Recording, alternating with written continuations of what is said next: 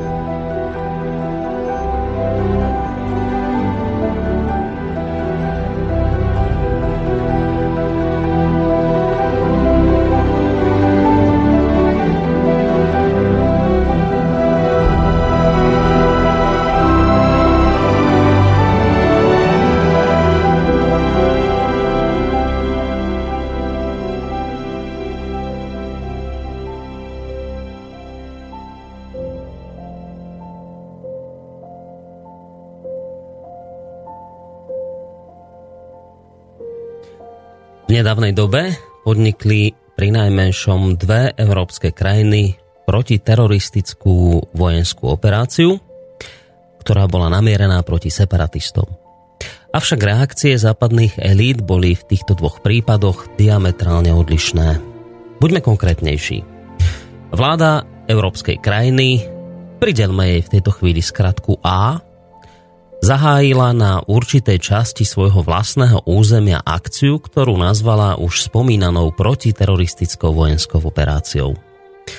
V tom čase nám západné televízne kanály ponúkajú zábery ostreľovaných príbytkov tamojších obyvateľov a takisto bolo zo záberov zrejmé, ako veľká väčšina civilistov uteká kam si do bezpečia. V ten istý moment Vystupujú v médiách politici Spojených štátov amerických, Veľkej Británie, ale aj ďalších krajín zoskupených vo vojenskej organizácii NATO a mimoriadne ostro odsudzujú kroky, ktorých sa dopustila vláda krajiny A.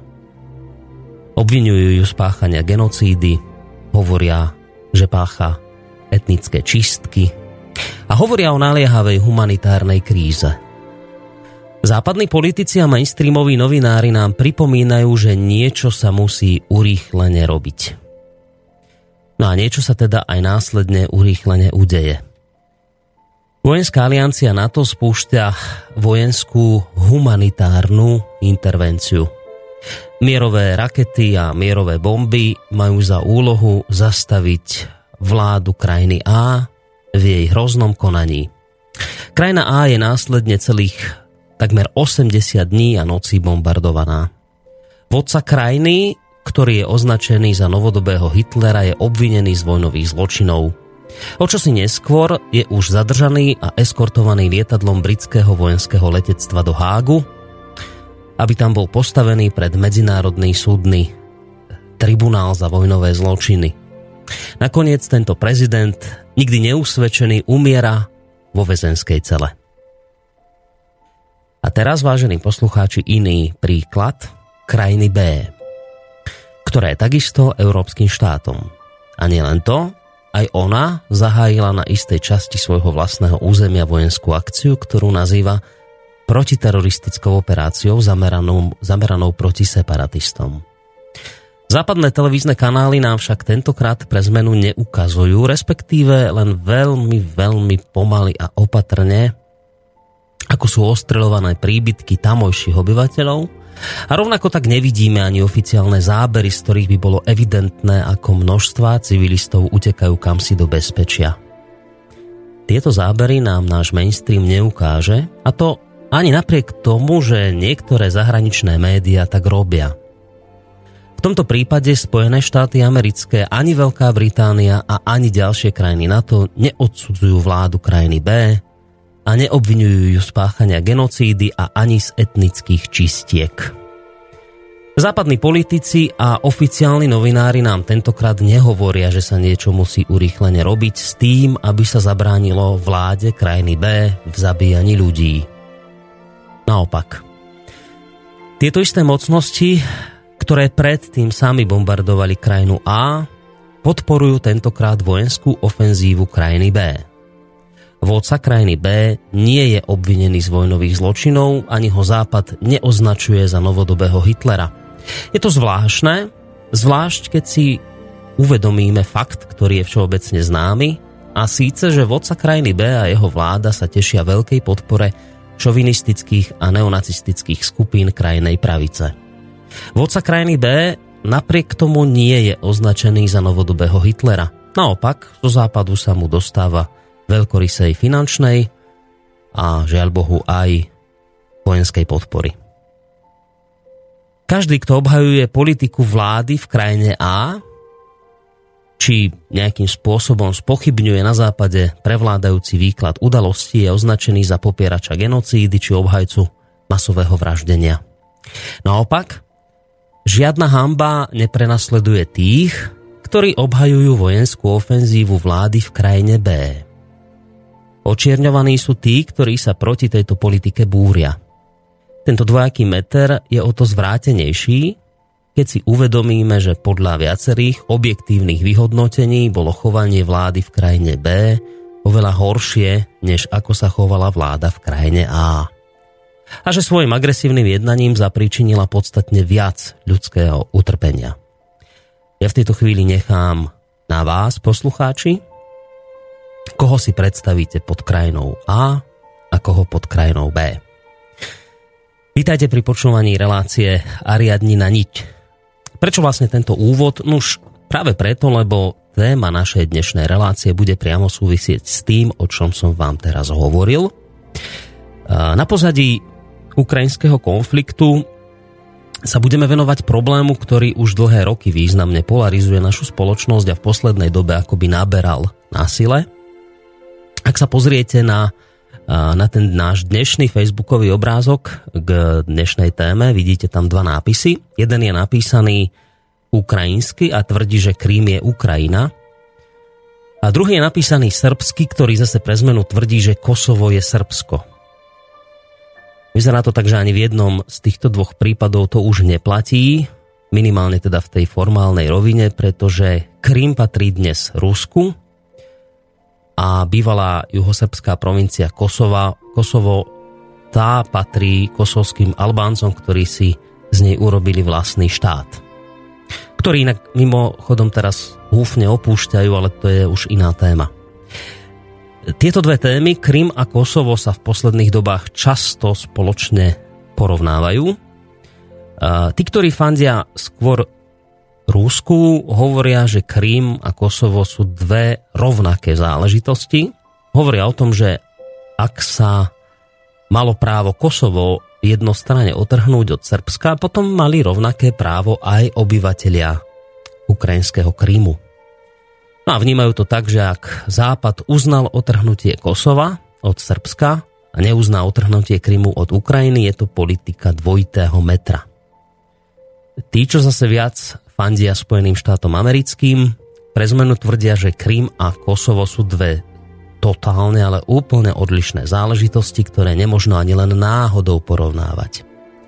Oni osobne považujú Krym za nedeliteľnú súčasť Ukrajiny, podobne ako Abcházsko, súčasť Gruzínska a Podnestersko vnímajú ako súčasť Moldavska. Na zabratie Krymu Ruskom vnímajú ako jednoznačný akt agresie prezidenta Vladimíra Putina proti suverénemu štátu. Ale kde je pravda? Ako to teda je? Má to, čo sa deje dnes na Ukrajine, nejaký súvis s tým, čo sa nie tak dávno dialo v Srbsku? Dajú sa tieto dve veci porovnávať? Alebo sú to naozaj dve absolútne úplne odlišné veci, ktoré spolu vôbec nejako nesúvisia? Táto otázka síce znie jednoducho, ale odpoveď na ňu sa hľadá evidentne ťažšie, pretože v podstate stále ešte odpoveď nemáme. Ako som to už v úvode hovoril, táto téma, táto otázka polarizuje spoločnosť, teda to znamená, že rôzni ľudia majú na ne, alebo na tú otázku rôzne odpovede. No a my sa pokúsime dnes nájsť tiež nejakú odpoveď na túto otázku v rámci dnešnej témy relácie Ariadnina niť, ktorá znie Ukrajina a Kosovo, v čom je rozdiel. Samozrejme, tak ako vždy, tak aj tentokrát, ak nám funguje technika a nič zásadné a zvláštne sa neudialo, tak by sme sa v tejto chvíli mali už počuť eh, s pánom doktorom Emilom Pálešom, sofiológom, ktorého by sme mali mať na našej Skyblinke. Uvidíme, či sa spojenie podarilo. Dobrý deň, pán Páleš, počujeme sa? Áno, počujem. Je výborne, zatiaľ, zatiaľ všetko funguje, dúfam, že to nezakríknem a dúfam, že nám nezačne padať naše spojenie. Zatiaľ je to výborné, takže vítajte opäť u nás v relácii Ariadni na niť. Spolu s vami teda pozdravujem samozrejme aj našich poslucháčov, ktorí, ako iste viete, môžete sa do tejto našej debaty tiež zapojiť uh, mailovo studiozavináč slobodnyvysielac.sk To už môžete vlastne v tejto chvíli písať nejaké svoje názory, otázky a potom neskôr skúsime aj nejaké tie telefóny na čísle 048 381 01 01 prípadne určite sa pozriem aj do aj na Facebook. Takisto, ak tam zanecháte nejakú otázku alebo názor, tak sa ho dnes pokúsim prečítať. Pán Páleš, prečo táto téma Kosovo versus Ukrajina, v čom je rozdiel? Prečo prichádzame dnes práve s touto témou? Má to nejaký súvis s tým, neviem, či ste zachytili, ale Ukrajina si dnes práve pripomína Deň pamiatky na obete vlanejších protivládnych protestov. To je vlastne rok od vtedy presne ako sa to celé na tom Majdane začalo diať. Takže má to nejaký súvis s týmto, alebo čiste náhodne ste proste túto tému na dnes zvolili? Uh, ja neviem, to, to je náhoda. Mm-hmm. Asi nejaká prozreteľná náhoda, ale aké protesty? To zvrhnutie bolo v tento dátum. Ten prevrat bol už, už akože ten výsledok bol nejakého 20 ktorého februára? No, od, od 2013, od jesene začali tie demonstrácie. V januári sa to tam vyhrocovalo a vo februári urobili prevrat. Hmm. Presne pred rokom. No ale v tých našich médiách sa dnes dočítate, práve to, čo som hovoril, že Ukrajina si dnes pripomína deň pamiatky na obate vlaňajších protivládnych protestov. Dnes, ja len teraz prečítam ten takýto trošku kúsok z tej oficiálnej správy, že dnes a počas nasledujúceho víkendu sa na Ukrajine uskutoční viacero podujatí spojených s prvým výročím tzv. Euromajdanu, na ktorých sa zúčastnia aj hostia zo zahraničia. No a teda príde tam aj slovenský prezident, pán Andrej Kiska, E, ktorý sa pri príležitosti prvého výročia demonstrácií na Euromajdane zúčastní v Kieve v nedeľu e, pochodu dôstojnosti. A na tomto mieste sa potom uskutoční aj bohoslužba za účasti ukrajinského prezidenta Petra Porošenka a ďalších zahraničných hostí. Takže toto teraz týmto žije Ukrajina, aspoň teda tá časť centrálna, niekde okolo Kieva, si teda bude pripomínať e, výročie Euromajdanu, a náš pán prezident sa teda tiež zúčastní pochodu dôstojnosti. Ja som myslel, že túto tému na základe tohto, na pozadí týchto udalostí nejak dnes vyberáme, čiže bolo to skôr tak akože náhodne zvolené. Nie, ja som, to ma nenapadlo vôbec. Možno to bol nejaký deň, kedy mali obete tam mm. presne tým. To je náhoda, že to je ročné výročie, tak vidíte, že sa to hodí. Mm-hmm. A ja, ja už ani neviem, jak som sa k tomu dostal, pretože vlastne stále toto riešime. Mm-hmm.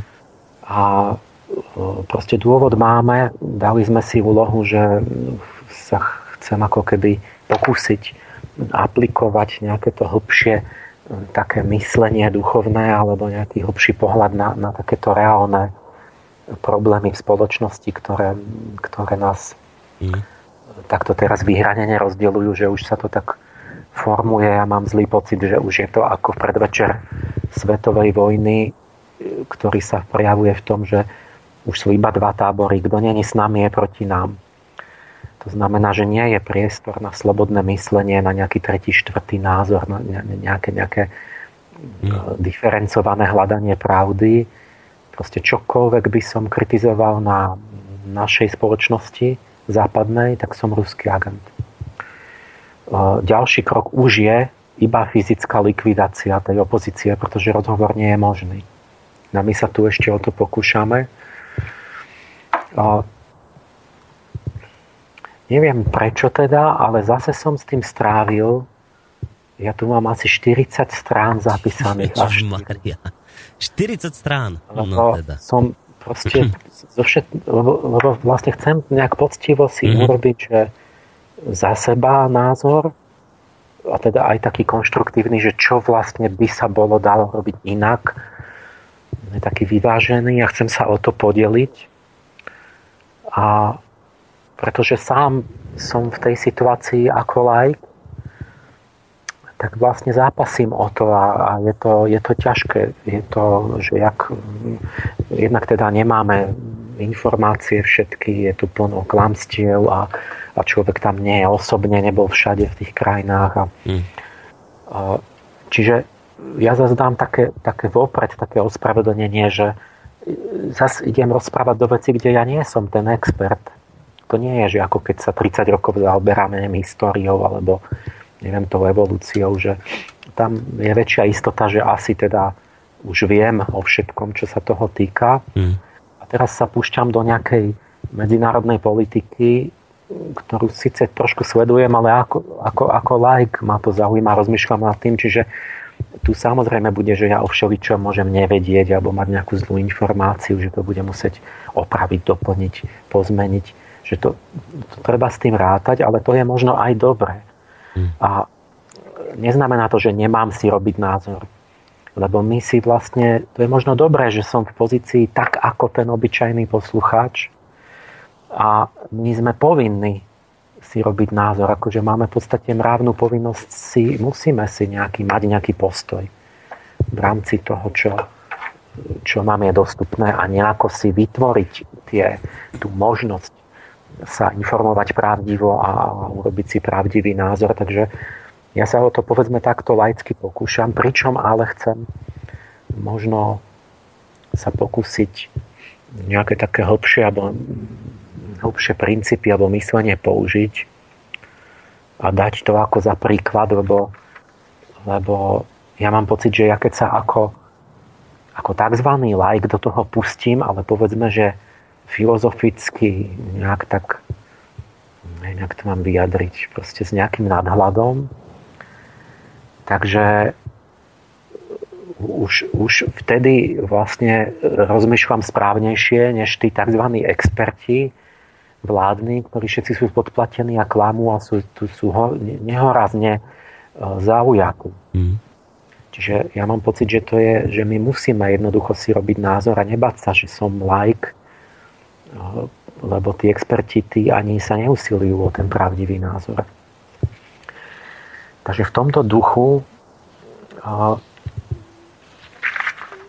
som chcel začať tým, že ani, ani než by sme sa dostali k otázke, že čo je vlastne správne, kde je pravda a potom, že čo by bolo to konštruktívne riešenie, čo sa tiež chcem dostať, že mm. išlo to inou cestou bez vojny, ale vôbec taký prvý krok je to nejaké zlaté pravidlo. To je, to je vôbec to je najjednoduchšie, čo v každom etickom systéme sa uznáva, že keď niečo niekto uznáva, proste všetky náboženstva a všetky tradície, tak je to to, to zlaté pravidlo, že, že čo nechceš, aby robili tebe, nerob ty druhým. Alebo naopak, rob to, čo by si chcel, aby tebe robili. Mm-hmm. Čiže mať jednoducho spravodlivý meter, keď už on možno, možno je to nesprávne, ale aspoň keď mám jeden meter na seba a na druhých, tak aspoň je tam možné veriť, že mám dobrý úmysel a že sa mýlim. Čiže preto som si vybral to Kosovo a Ukrajinu, že len keď sa pozrieme na to, že a používame my rovnaký meter vôbec, máme my vôbec dobré úmysly. Mm. No a zistíte, že, že to ani v najmenšom, to ani vlastne nech vás nenapadne. Proste keď trošku poznáte dejiny, ja začnem tou Kosovou a Ukrajinou, ale ja potom, možno, že to bude aj druhá relácia, že keď poznáte vôbec tie dejiny 20. storočia, že začnete to porovnávať, že čo sa dialo v iných krajinách, z akých dôvodov, aká bola situácia, tak zistíte, že my máme programovo dvojitý meter a že takáto, ako si dobre začal, to, to presne som chcel takto začať, že máme nejakú, keby som len povedal, že máme nejakú krajinu A, nejaká časť sa chce otrhnúť, lebo sa tam cítia byť kultúrne utlačaní, tak vyhlásia nezávislosť a tá krajina povie, že to sú... Čo má robiť s tými ľuďmi? Sú to ľudia, ktorí majú právo na oslobodenie, alebo sú to teroristi, ktorých treba postrieľať? No keď to poviete tak všeobecne, tak sa nedá, tak, nikto, tak neviete odpovedať, lebo, lebo jak to, že to nevieme? No lebo nemáme žiadne zásady, žiadne princípy, žiadne medzinárodné právo, všetko prestalo platiť, žiadne kritériá, nejaké objektívne. Jediné kritérium, ktoré platí, a to je tá odpoveď, je, že pokiaľ sú to naši spojenci, tak, sú to, tak je to oslobodenecká armáda, a mhm. pokiaľ sú to spojenci našich nepriateľov, tak sú to teroristi a treba ich zabiť. A všetko podľa tohto, že, že naši môžu všetko a cudzí nesmú nič. Zásadne, dôsledne vo všetkom dvojaký meter. A toto človek začne mu svítať, až keď si všetky tie vyjadrenia, tie, tie zmluvy, tie kroky proste dá vedľa seba, bod vedľa bodu, ako sa na úplne rovnaké veci zaujímame dve úplne protichodné stanoviska. Podľa toho, či sú to priatelia alebo nepriatelia.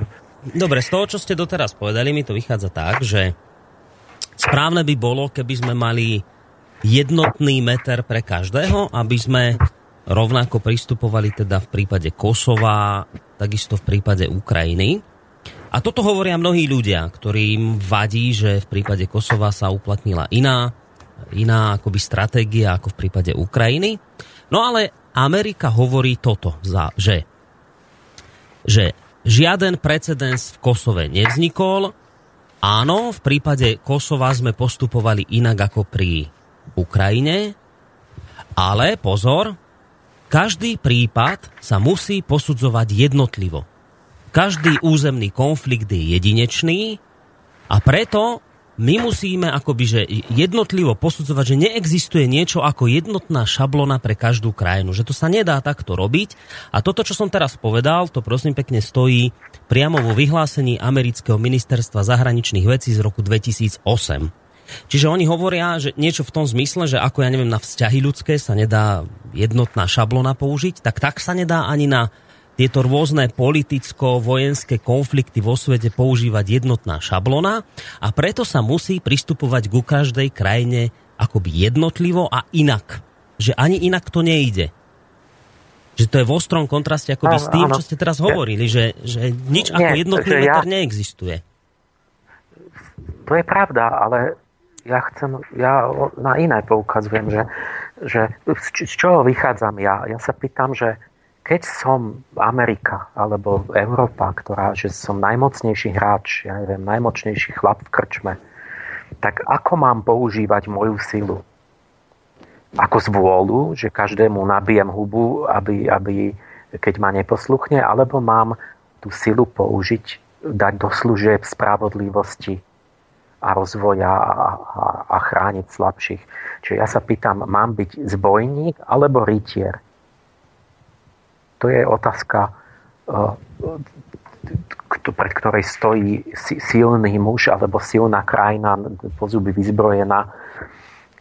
No a tá moja odpoveď je, že, že sila sa má používať rytiersky.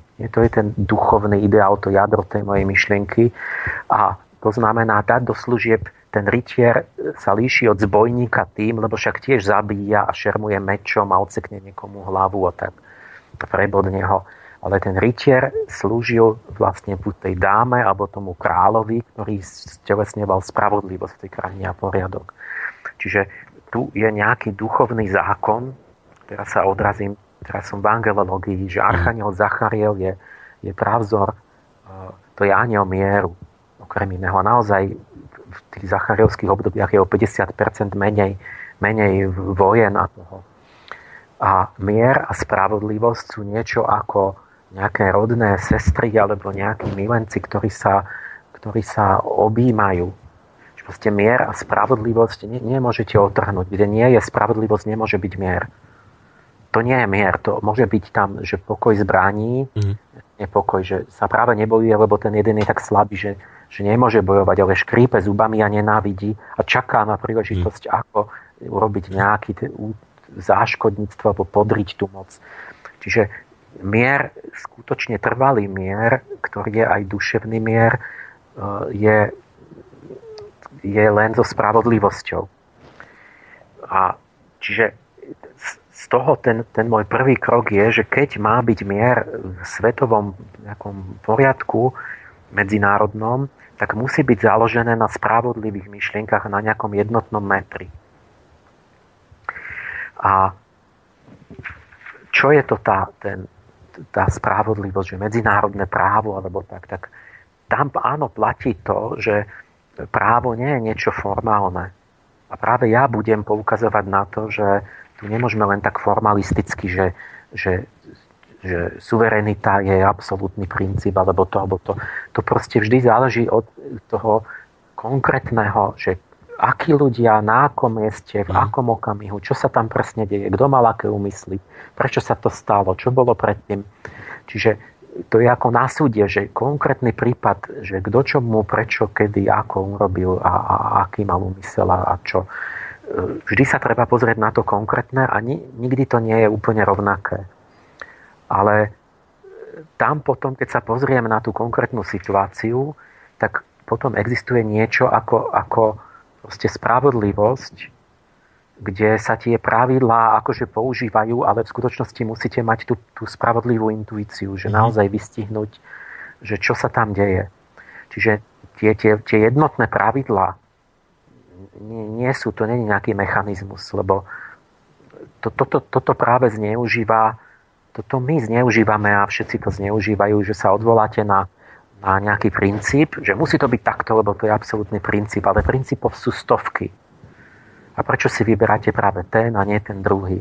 Mm. Takže my musíme naozaj sa pozrieť na, na Kosovo, na Ukrajinu a na iné krajiny, že čo sa kde dialo a práve pozrieť, že a ako to teda bolo.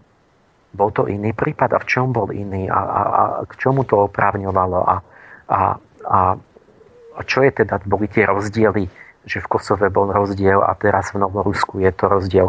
No a, a ja, ja žiaľ hovorím, že ten rozdiel je iba v tom, že to bol sebecký záujem proste Ameriky si v Kosove urobiť tam exteritoriálny nejaký 51. štát americký a že, a, a že toto je ten jediný rozdiel. Mm.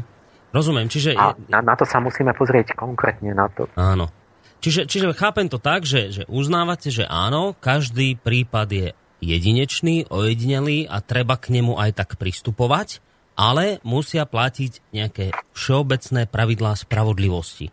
Že tie musia byť akoby jednotné, aj keď samozrejme každý prípad, ktorý sa posudzuje, je samozrejme iný a treba zvoliť akoby aj iný pohľad, iné postupy, ale niečo ja, musí ja len byť... To hovorím, že, že, že tzv. pravidlá, že neexistuje mechanická, ten, tie, tie cnosti, tie pojmy, že pravda, spravodlivosť, dobro, mm to sú tí archanieli, to sú živé bytosti, to nie sú, to není mechanický strojček. Čiže my v skutočnosti síce vyjadrujeme tie, tú duchovnú podstatu rôznymi zákonoch a tak, ale, ale si uvedomte, že, že morálka ako mechanický systém je taká, že máte, ja neviem, by ste mali aj, aj 500 všelijakých princípov, ktoré si navzájom protirečia, keď to berete formálne. Mm-hmm. Čiže nakoniec vždy je tam tá, tá intuícia čistá, ktorá musí byť vedená k pravde dobrým úmyslom a, a to akoby musíte vedieť duchovne posúdiť a aj, aj s rozumom, ale aj srdcom, aj celkovým človekom, že, že čo tam bolo podstatné a či to bolo rieš, ten postoj naozaj pravdivý, spravodlivý, láskavý, dobrý, vedúci k, k, k dobru a nie k zlu. Mm. A to sa dá. A. Čiže čím začnem? Ja, ja... Asi by bolo najideálnejšie niekde v histórii začať, že aby sme si trošku vysvetlili tie odlišnosti, Krím, alebo teda vôbec Ukrajina, Kosovo. No, Skúsime takto, trošku, že, že historicky najskôr. Trošku, že trošku málo. Hmm. Tak aj sa nie každý vie toto. My sme sa o to nestarali, nepoznáme tie krajiny. Práve tá Ukrajina historicky vlastne je, je taký výsledok, že, že ona bola v takej situácii, že je nevyhranená, že je rozdelená približne na polku. Na to sa vo všetkom odražalo, že vlastne máte ako keby takú tú východnú a západnú Ukrajinu. A ten západ bol už nejak tak dlho pod vplyvom nejak tak Európy, že, že aj Zakarpatská Ukrajina patrila vlastne nám, mm. Uhorsku, potom bola v Československu a tam je najväčší ten nacionalizmus. Tam vyhral ten, jediný, kde vyhral ten nejaká tá právosektorová strana bola na Zakarpatskej Ukrajine. Že tam mali až nejakých 10-15%, alebo neviem, tak nejak. A potom vlastne tá západná Ukrajina patrila Polsku dlho. A tej Polsko-Litovskej únii, to tam bolo stáročia. Čiže to ako keby vtiahnuté do západného z toho Európy. A celá tá východ, taká juhovýchodná Ukrajina, čiže od Odesy na juhu cez ten Krím a, a potom ten severovýchod, to bolo, to, to bolo trochu mimo. Mm. A teraz vlastne oni sú rozdelení nejak tak aj tým tradičným vplyvom, aj tých hrdinov majú iných, že vlastne na západe Bandera je hrdina, lebo to bol nacionalista, on síce bol s fašistami aj spojený, ale on bol hlavne, že chcel že byť proti všetkým a za nezávislú Ukrajinu. Takže oni ho vyhlásili za hrdinu vlastne národného. A na tom, na tom východe tam sú akoby tak pod tým ruským vplyvom, že proste boj za atečestvená vojna a neviem čo. Majú iný jazyk, že tam, tam na tej juhovýchodnej Ukrajine tam hovorí e, polka ľudí rusky a, a čím viac na východ, tak tam hovorí tri štvrtina ľudí rusky ako materinským jazykom. Um, čo ešte majú iné? Neviem. Proste je to takto rozdelené. Mali aj také, že jedni volili toho Janukoviča, mm-hmm. tam mali tú Timošenkovú a Juščenka a takto sa to striedalo, že raz bol západná strana vyhrala, raz východná. A bol to proste veľký rozdiel. Ten Krím ten, tam to bolo tak, že tam nikdy neboli asi zrejme ani Ukrajinci, lebo to patrilo vlastne Turkom. A neviem, či tam vôbec boli Ukrajinci predtým, ale tam už to staročia bolo v podstate osmanské a tam žili hlavne tí Tatári. Mm. Až Katarína Veľká dobila Krym od Turkov, e, poruštila ho, začalo to byť ruské a potom Stalin ten, ten likvidoval národy, že ich presúval po mape, tak ten tých Tatárov odviezol niekam do Strednej Ázie preč. Pritom polka zomrela a po, po, potom po, po čase nejako, že sa tam smeli vrátiť, tak sa časť vrátila. A teraz sú tam iba 12% tí Tatári krímsky, mm. či sa stali menšinou.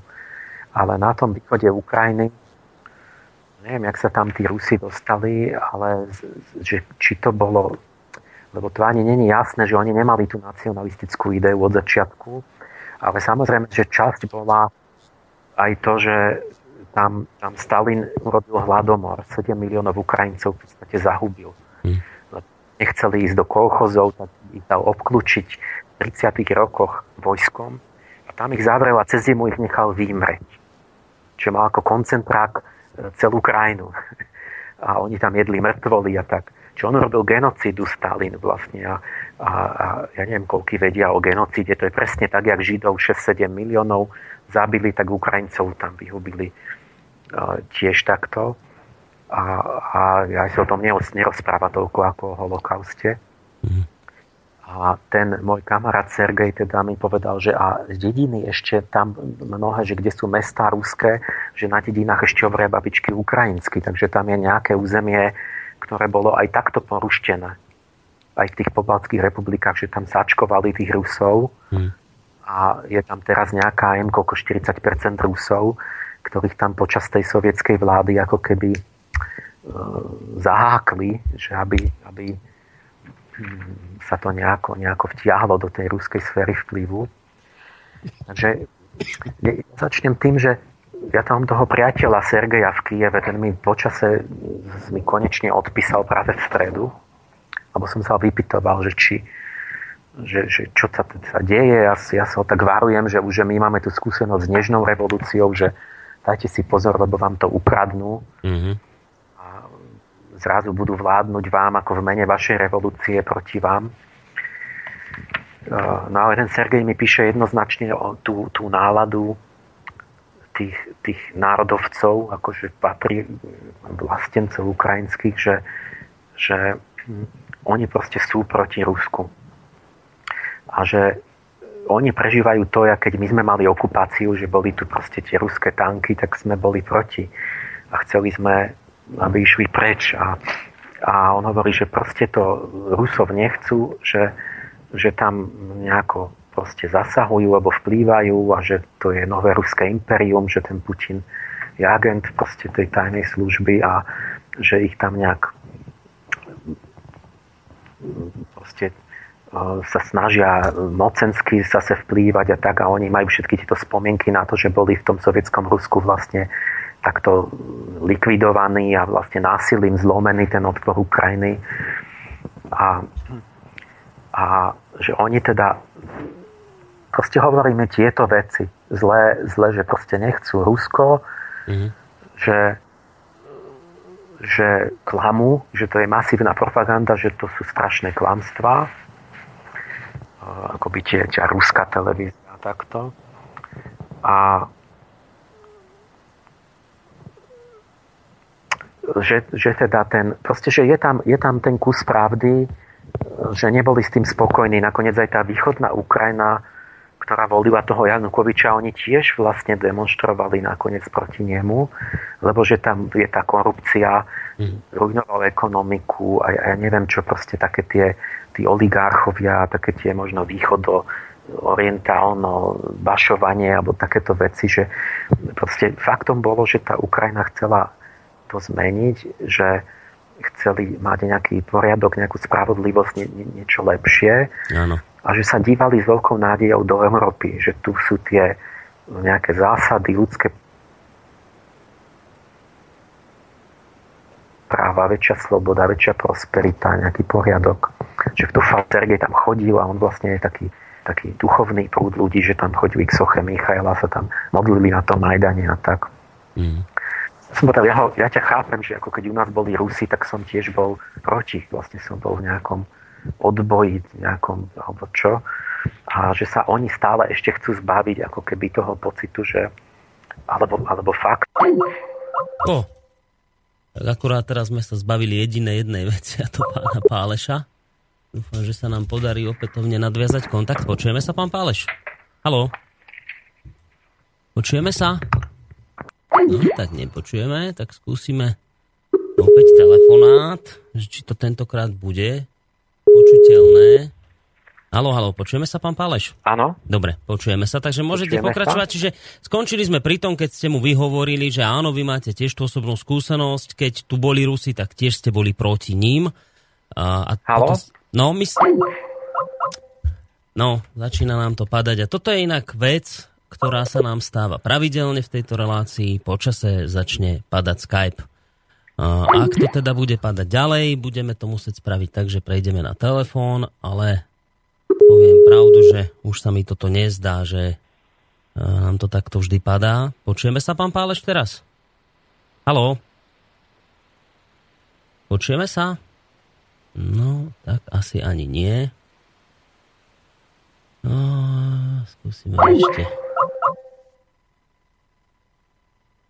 sú také, to sú také zvláštnosti, kedy vám z ničoho nič zrazu padne respektíve začne padať Skype a nedá sa s tým nič robiť. Takže skúsime ešte jeden pokus a ak nám to nepôjde... Halo? No, počujeme sa, pán Páleš, teraz? Počujete nás? Halo, halo. Nepočuje nás pán Páleš, čo je zvláštne. No, počujeme sa teraz, pán Páleš, halo? Nepočujeme. Tak, skúsime ešte raz, predsa len jeden pokus.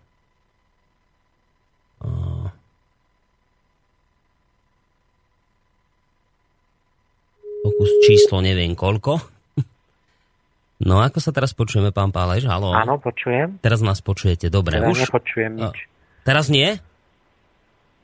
Mm, dobre, tak počkajte ešte chvíľočku na linke, skúsim toto ešte niečo prehodiť.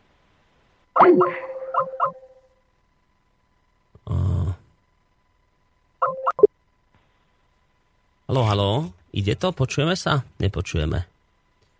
Ja urobím ešte jeden pokus a ak to teda nepôjde, tak nám nič iné neostáva, len teda opäť raz prejsť na telefón.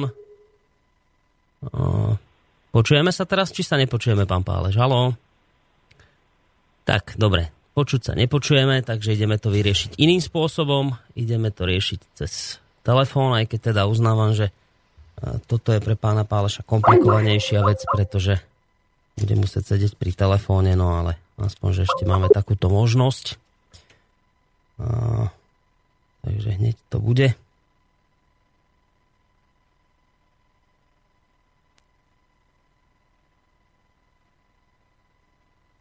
No, uvidíme, či sa teraz počujeme. Počujeme sa, pán Páleš, cez telefón? Počujem, no, takže no. musíme prejsť na Musíme telefón. prejsť na telefón, lebo udialo sa nám to, čo sa deje pravidelne v tejto relácii, že asi tak po pol hodinke nám z ničoho nič začne vypadávať internet zvláštnym spôsobom a všetko nám to začne padať, takže opäť sa to udialo dnes.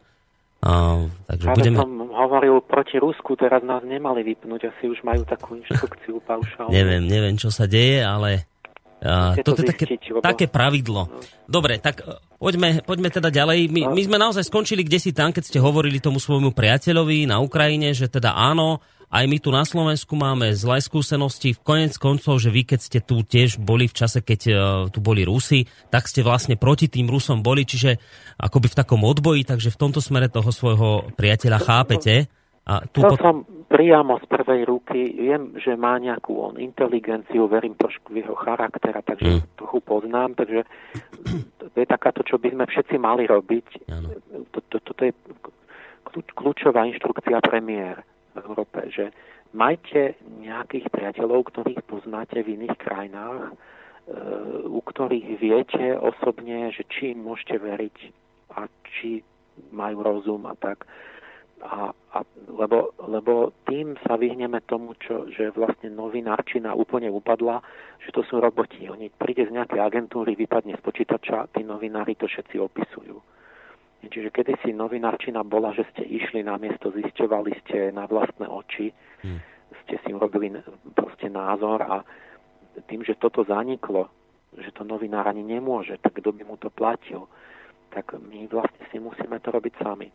Takže ja, je treba ísť cestovať, poznať tam ľudí a ja viem o ňom. Tak, a ja hovorím teraz, že on mi hovorí, že a teraz len musím stručnejšie to povedať, že, mm. že ja mu hovorím, že ja chápem ťa presne, že ja, ja neviem, ja verím, dobre, ja verím tomu, že ruská strana tiež klame, že tam manipulujú, že sú tam tí oligarchovia, že neviem, čo tam e, proste mocensky tlačili alebo niečo tam vykorisťovali a že sú v tom Rusi zapletení ja neviem posúdiť ten rozsah a málo tých konkrétnych príkladov. A on mi dal napríklad ilustráciu tej propagandy, že, že predstav si, že 50% Rusov považuje Lenina a Stalina za kladných hrdinov. Že jak ich obobli. No, mm. tak to už bolo tam dávno, že oni za Stalinom plakali a pritom to bol vrah proste akože toho ruského národa, ktorý tých najlepších dal popraviť ako Kirova a tí Rusi si to neuvedomovali vôbec.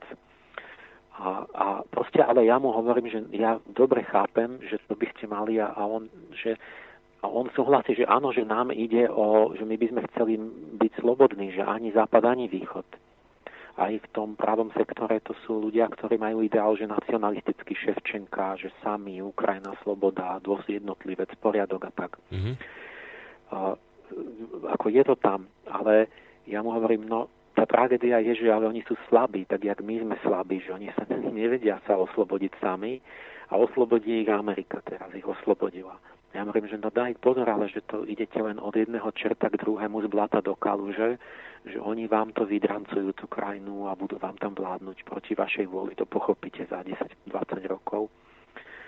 A on mi hovorí, že no, že Emil, ale že, že my máme pocit, že tí Rusi sú ten, ten horší, že my, my radšej toho amerického démona, keď si máme vybrať. Mm-hmm. Alebo toho západného. Oni, teda, oni, oni tú Európu chceli ale, ale, ale sme si to, že ešte aj tá tragédia, že Európa je taká padavská, taká slabá, že vlastne to chytili za tie, hlavne tie Američania do ruky a tí už tam určujú ministrov a tak.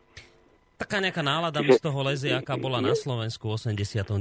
Zhruba asi také podobné pocity. Áno, že my sme dívali sa na ten západ s obdivom veľkým a vtedy ešte nebol, hmm. aj bol lepší, lebo naozaj boli, bolo to také pod tlakom tej studenej vojny bolo aj veľk, veľká životná úroveň, aj tie práva.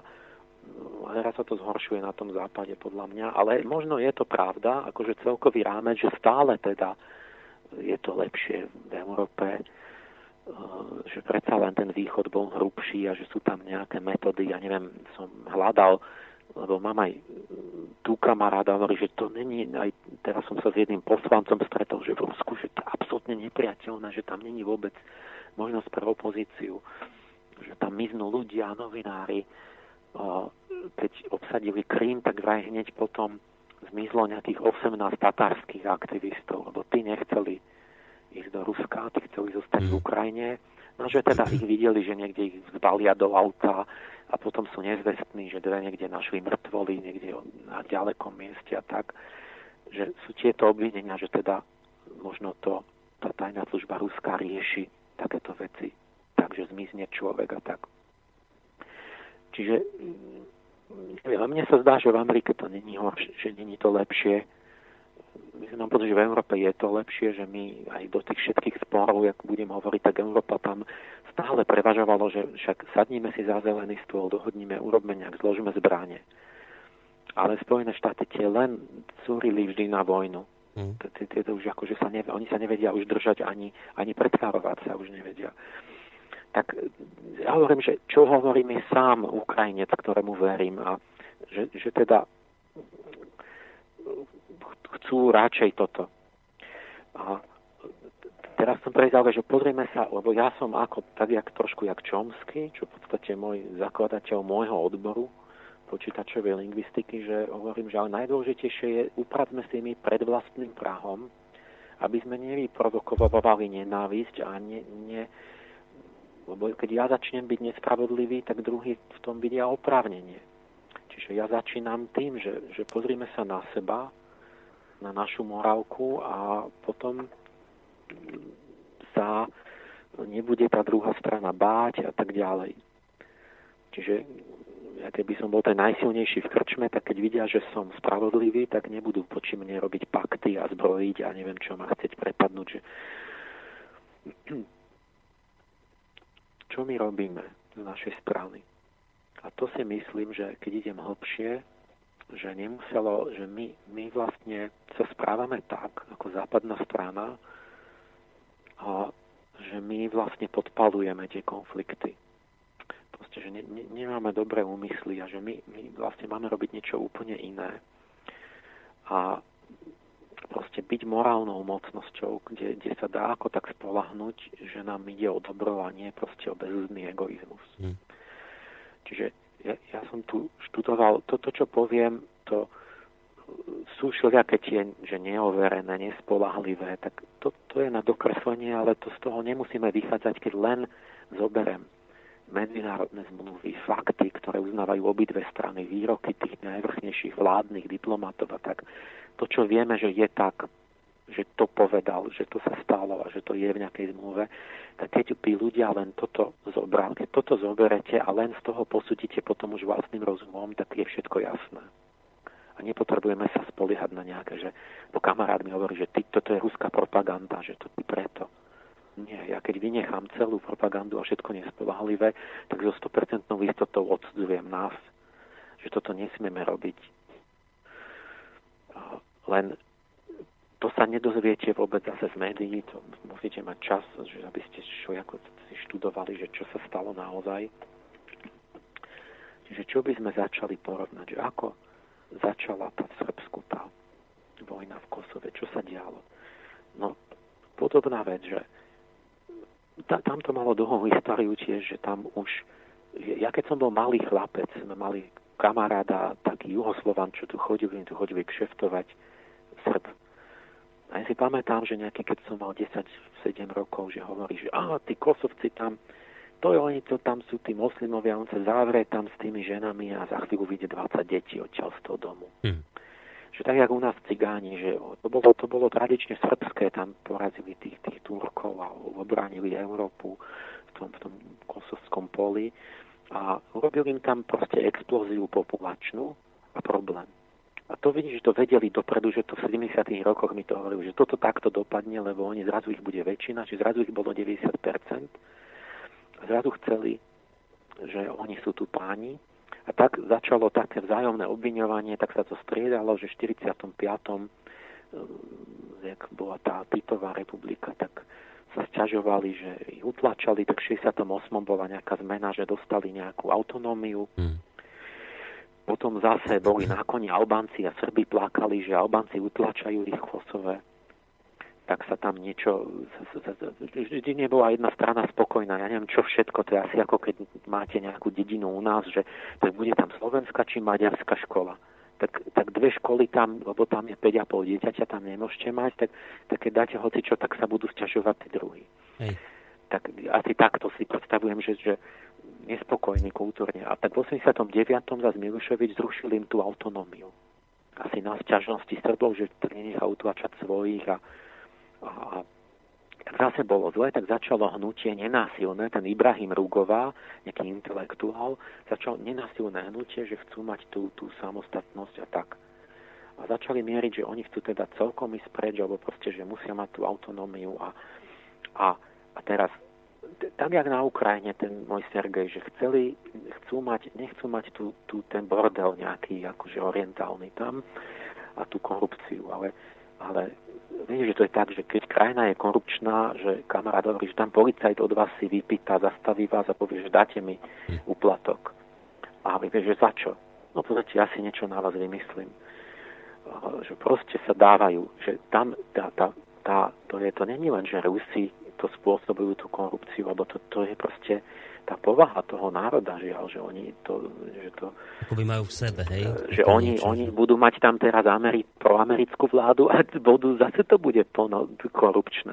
Lebo, hej. lebo to je proste ten charakter treba vykovať toho národa. Tak jak budete mať stále korupciu niekde, ja neviem, v Stredomorí oveľa väčšiu než niekde v Škandinávii, lebo to sú generácie. Hej. Takže to, to tiež mali nenásilný odpor, ale e, na Ukrajine zrazu sa vám objavil ten pravý sektor, ktorý sa vyzbrojuje. Že idú na to akože tvrdo. Že treba násilím. A tak aj v tom, v tom Kosove od 96 zrazu prišla tá UČK, tá nejaká kosovská armáda, e, že oni teda ozbrojenci, že idú ako na vec e, strieľať.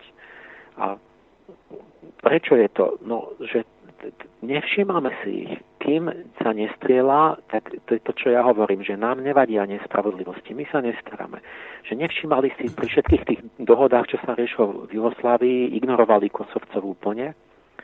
A tak oni prestali veriť v nenasilné riešenia tam, tej strany, a mhm. začali, že my ideme na to teda, že silou. A v Ukrajine tiež, že my ne, ne, nič my sa nestaráme, a potom, až keď zrazu tam objavia tie, tie, tie násilné, že to už je zlyhanie toho, že my nevieme proste spravodlivo rokovať a rozprávať a sa dohodnúť na to, čo je spravodlivé bez násilia. To sme mali vedieť. A tak zrazu, že tam tá účeka na scéne. A teraz hmm,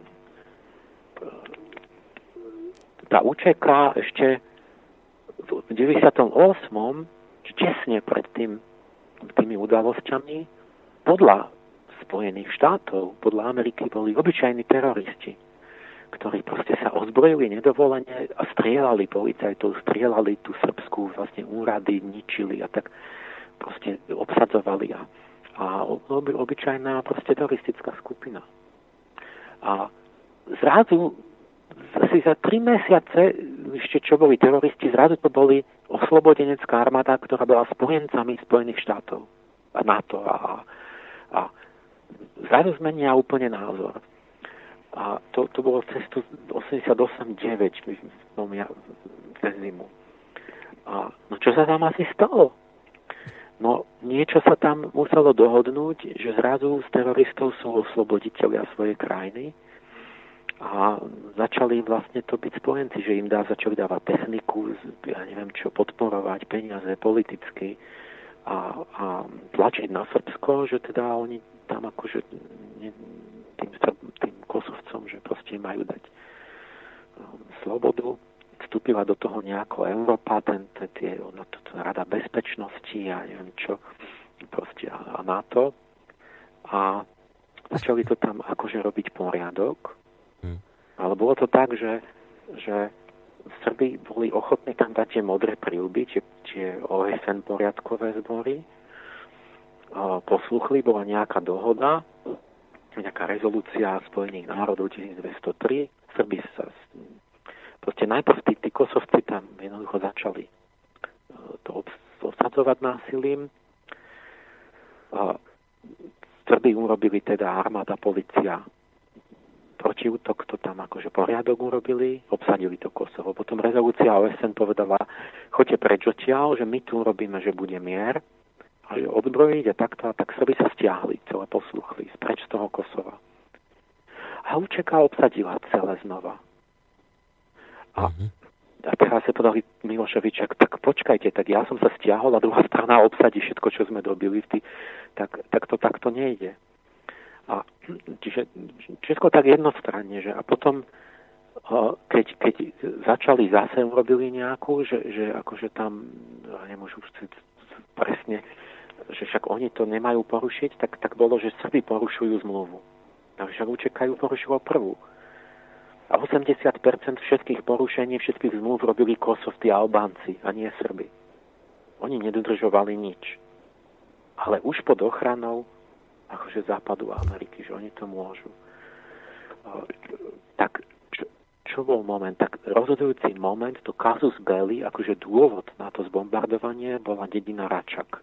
A to je oficiálne. Čo že etnické čistky a tak, ale, ale ktoré, kde? Tak ja neviem, ale viem, že tam bol dôvod, že sa vymenoval, že Račak to bol. Tak keby to bolo niečo iné, tak mali to menovať v tých dôvodoch na vojnu, ale toto ako keby to bol ten dôkaz, ten najväčší. A čo sa tam stálo v tom Račaku? No, prišiel tam, e, proste bolo nejaký, ja, takto začnem, 15. januára 99 Medlin Albrightová v kongrese hovorí, že musíme to Srbsko nejako na ňo udreť, zautočiť. No a v kongrese, že v americkom, že no, ale že, no áno, ale že, ja že čo povieme, že prečo? 15. január. 16. januára nejaký generál, plukovník, neviem čo, William Walker, zrazu škandál, že v Račaku našli v hrobe 40 mŕtvol, hmm. že etnická čistka, civilisti, masaker, neludské, škandál celo, celosvetový, všetky médiá. A 17. januára Wesley Clark na ďalší deň jasné, vojna, udreme, zničíme ich celé Srbsko. Generálny ten nejaký vrchný veliteľ armád NATO. Alebo Ameriky, neviem čo. Tak, to rýchlo. Ani neviem, kto tam ležal, nič nevyšetrili. Proste zrazu veľký ten, že, že, že to je niečo hrozné, že tam vypichnuté oči, odrezané uši, že zoťali, mučili, dorezaní, netvorí proste a to, nemohli ani nič zistiť za tú chvíľu, že kto to vlastne bol. Hmm. Nemohol ani zistiť, či to boli Srby, čo tam ležali, alebo Kosovci, alebo čo. Neboli obrezaní, to boli tí. Takže čo sa tam teda stalo v tom Račaku? Že tam bolo, bola nejaká ofenzíva, tam to boli zrejme neboli civilisti, lebo civilisti utekali, kde boli boje, tak on utekol, neviem, o tri dediny ďalej k Strikovi, proste, aby ho netrafilo niečo. Tam bola posádka 49 bojovníkov UČK, ktorí mali brániť ten račak. A tam urobili nejaký silný úder už tá srbská armáda, že aj tank, tanky tam doniesli a takto. A tam porazili tých, tých učekistov a väčšina tam zrejme zahynula. A väčšina tam zrejme boli proste v hrobe, jednoducho tí bojovníci UČK, možno nejakí civili, ktorí sa tam plietli alebo pomáhali, alebo niečo mm-hmm. tam robili, možno nejakí srbskí vojaci tiež proste mm, hodení, a, a ktorí, ktorí, ktorí ale v tých bojoch zahynuli. A teraz ten generál vlastne vyhlásil, že to akože tam robia čistku, že príde vojsko, bezbranní ľudia a postavia ich múru, zastrlia všetkých a hodia do masového hrobu. Toto sa rozhlasilo okamžite cez tie agentúry, celý svet vlastne tie tlač toto vykrikla, mm-hmm. že mhm. tak toto je. Mm-hmm. Uh, nič netreba zisťovať. Hoci tam boli druhé strany, ktoré tam boli na tom mieste, že poďme francúzsky tým novinárov, čo tam natáčali na kopci ten račak z kopca. Až oni nič nevideli, že nič sa také nedialo. Ale to nie, to médiá nedajú, lebo to nie sú dobré správy proste žiadne nejaké, že hej, hop, počkajte, však tam niekto to tam natáčal v ten deň a nevidel tam, že by tam strelali civilov a tak, že jak to teda je. To je jedno, proste to sa prikáže a teraz ďalej, čiže to bolo vlastne treba vyšetriť, tam nejak sa tam, neviem prečo, či tam znova potom Srby prišli, že chvíľu tam bola tá účeka, keď tam prišiel ten Volker, vykopali tie mŕtvoly, mm-hmm za ďalších dva dní tam prišli sa Srby, či sa z nich vyhnali, alebo čo, že prišli po tie mŕtvoli, že čo to tam je, že obhľadku a tak. Čiže mali to tí, tí, tí pozorovateľi a toto všetko to mali, teda tam si nejakých zavolal ten, ten americký generál, že on bol veliteľ tej, tej nejakej európskej dozornej, že to bolo akurát, bol Američan, vedúci, sa nejak striedajú tí vedúci tých, tých európskych nejakých bezpečnostných, ten dozor a mal britského zástupcu. Čiže akurát keď oni sú tí anglo-američania tam pritom, tak vtedy oni nájdu tú čistku etnickú. Asi by sa to nenašlo, keby tam bol, ja neviem čo, mm-hmm. Španiel s Nemcom. A, tak prišli Srbi, že čo to tu je. Tak im nechceli dať tie mŕtvoly. Oni, oni strieľali ešte, keď odvážali to do, do nich tí, tí učekisti, že aby si to nemohli proste overiť. Odviezli tie mŕtvoly a teraz tri týmy robili obdukciu, že srbský, bieloruský a fínsky. Tam hneď na mieste, sa, že všetci sa dohodli, že vidia to isté. Hovorili. No ale potom, samozrejme, e, že e, Srbi, aj tí Bielorusi, tvrdili, že to ženy sú vôbec žiadni civili, že to sú padli v boji vlastne tam. Mm-hmm. A, a tak sa povedal, tak Srby klamú, to je jasné, a Bielorusi to sú ich kamarádi, to tiež sa nebere ako za bernú mincu. A potom, ale celý západ teda sa obratil iba na tých Fínov, že to sú naši, že to špičkový tým, ktorý to prešetrí a že to bude to rozhodujúce tá mienka expertov. Na, naša, nie, nie tá skreslená, čo sú z druhej strany.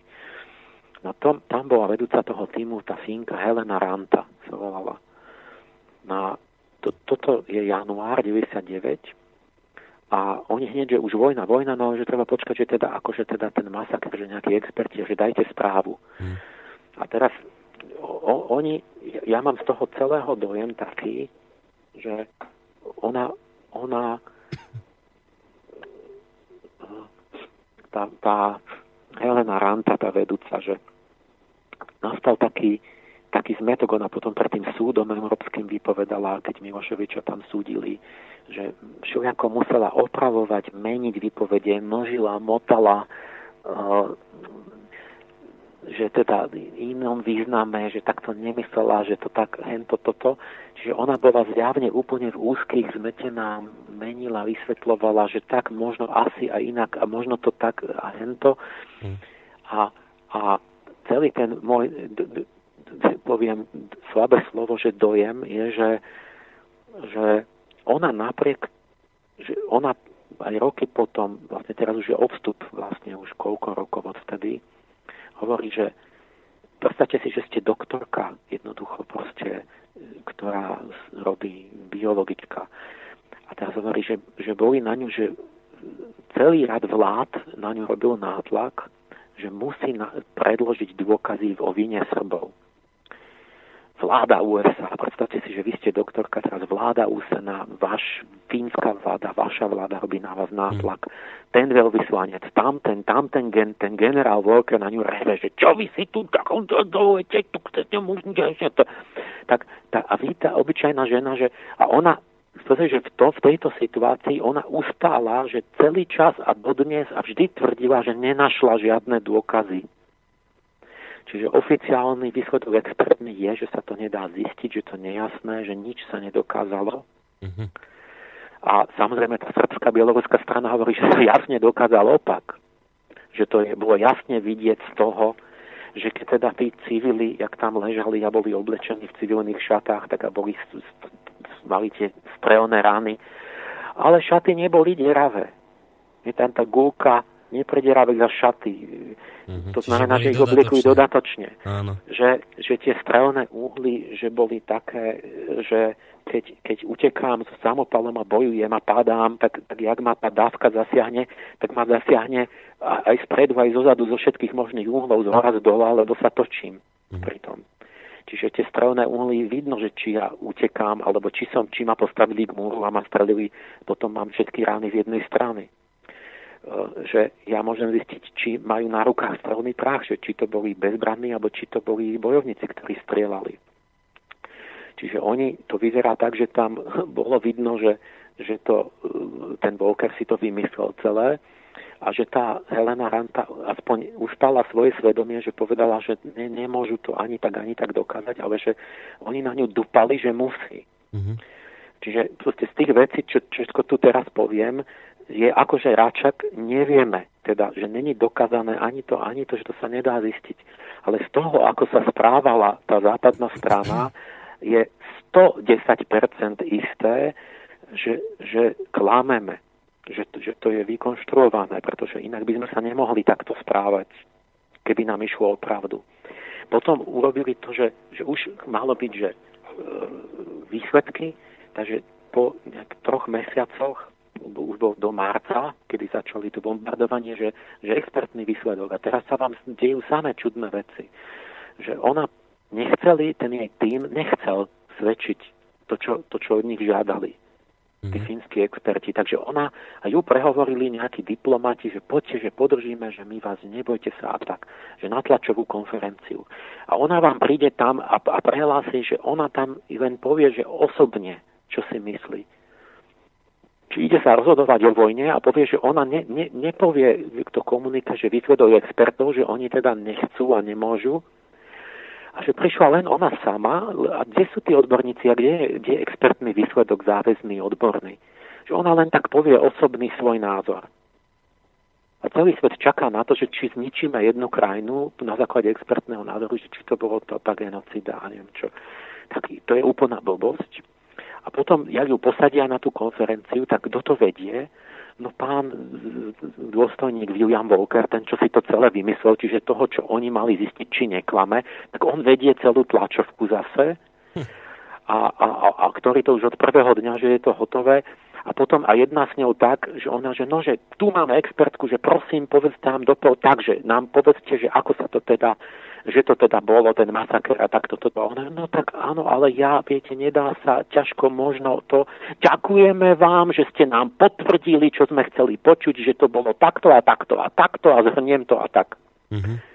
Čiže on tam hovoril proti, za ňu, proti nej, jednoducho drzo na tej tlačovke a všetci novinári, napíšete toto a toto a ďakujeme. Ďak... Ona, ale ja som to, nie, ďakujeme, stačilo, to nám už stačí. A ona jednoducho odíde z tlačovej konferencie, ktorá odštartuje vojnu a povie, že ale ja som to nehovorila. Že, že bolo zločiny proti ľudskosti, že ja som iba povedala, že keď tak tlačili, že či to je ľudské a tak, že, že áno, že nie je to, že, že, je to, že je to neludské, keď sa vedú vojny a keď sa strieľajú ľudia navzájom. Ale nie, že zločiny proti ľudskosti, že ja som nepotvrdila, že to boli civili zabití. A to nevadí, to všetko ide do tlače, akože to ona povedala, to je proste úplne na drzovku, všetko. tak, tak a medzi tým, čiže takto to s ňou robili, že nakoniec to končí tým, že ona tvrdí, robili nátlak, ešte roky potom dopracovali tú definitívnu zmluvu. To, čo je v tej zmluve, je tajné. My nesmieme, nie v zmluve, v tej expertnej správe definitívnej, rozsiahlej, 1200 strán. Nesmieme to vedieť, tá je utajená. A pýtali sa jej, že viete, že mám zákaz, musím mlčať, že nesmiem hovoriť, že v tej... No čo to má byť? E, nejakého Stojanoviča potom tam, že ako niekoho odsúdiť. Takže to súdili ho tak, že akože vinný srbský nejaký hm. dôstojník, že, že ktorý mal tých civilov. Čiže našli nejakého ako exemplárny, že ho chcú a že tí sudcovia e, niekde ho tam súdili v tom Kosove, že povedali, že musíme ho oslobodiť, že ne, ne, ne, on nič, nemáme dôkazy. No a že tam povedali, že keď ich oslobodíte, tak ich akože zlinčujeme na ulici a zabijeme ich takže povedali, že tak že odsudíme ich na nejaký trest, lebo že, že, že aj tak ich zabijú. No to sú spravodlivé súdy, že niekto musí byť odsudený bez dôkazov.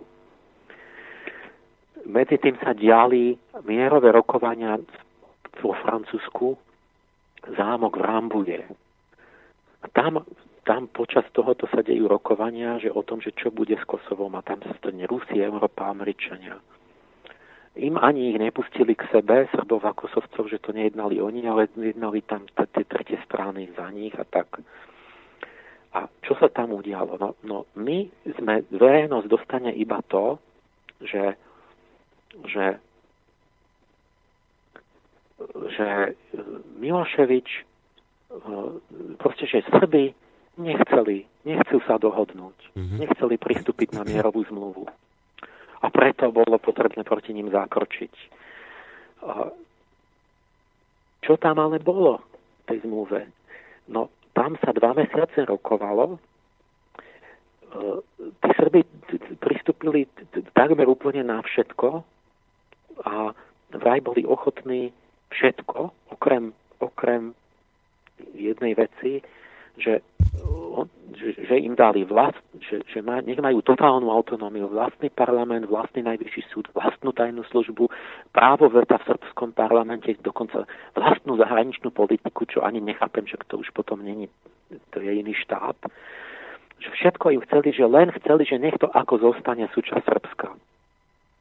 Čo, čo, čo bola, lebo to nikdy ešte neotrhli zo žiadnej krajiny nič násilím. Uh,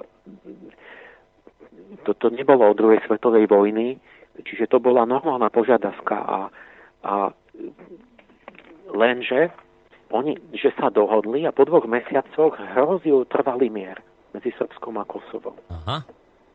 Hrozil. A posledný deň rokovaní po dvoch mesiacoch posledný deň o 9.30 ráno, že končia rokovania dnes a zrazu prídu s takým papierom, amici, že tuto je to znenie zmlu- tuto je znenie zmluvy. Úplne bez ohľadu na všetky rokovania tých všetkých strán prídu s papierom niekto, že toto je znenie zmluvy a ultimátum. Berte alebo nechajte tak. Take it or leave it. Oni sami napíšu a tam je čo? Dodatok, tajné dodatky, dodatok B, eh, kde bolo okrem iného eh, úplná vojenská okupácia celého Srbska. Čiže keď išlo o Kosovcov ochrániť, tak povedzme mohli aj otrhnúť to, to Kosovo a tam dať tie vojska a Srby by sa tam vôbec nedostali. Nie, oni chcú, že celé Srbsko sa musí podriadiť okupácii. A teraz tam boli, že, že v celom Srbsku bude armáda NATO, obsadiť celú krajinu, bude využívať všetky infraštruktúry, na čo, čo si zmyslia, čo majú chuť, ukážu, chceme toto, toto, tam ten, tie územie, pozemok, budovy, že všetko si môžu zobrať, všetko môžu používať, prebudovávať, využívať, ako chcú, na čo chcú, za náklady Srbov, všetko Srby musia darovať, dať, platiť, koľko chcú, dokedy chcú, na čo chcú.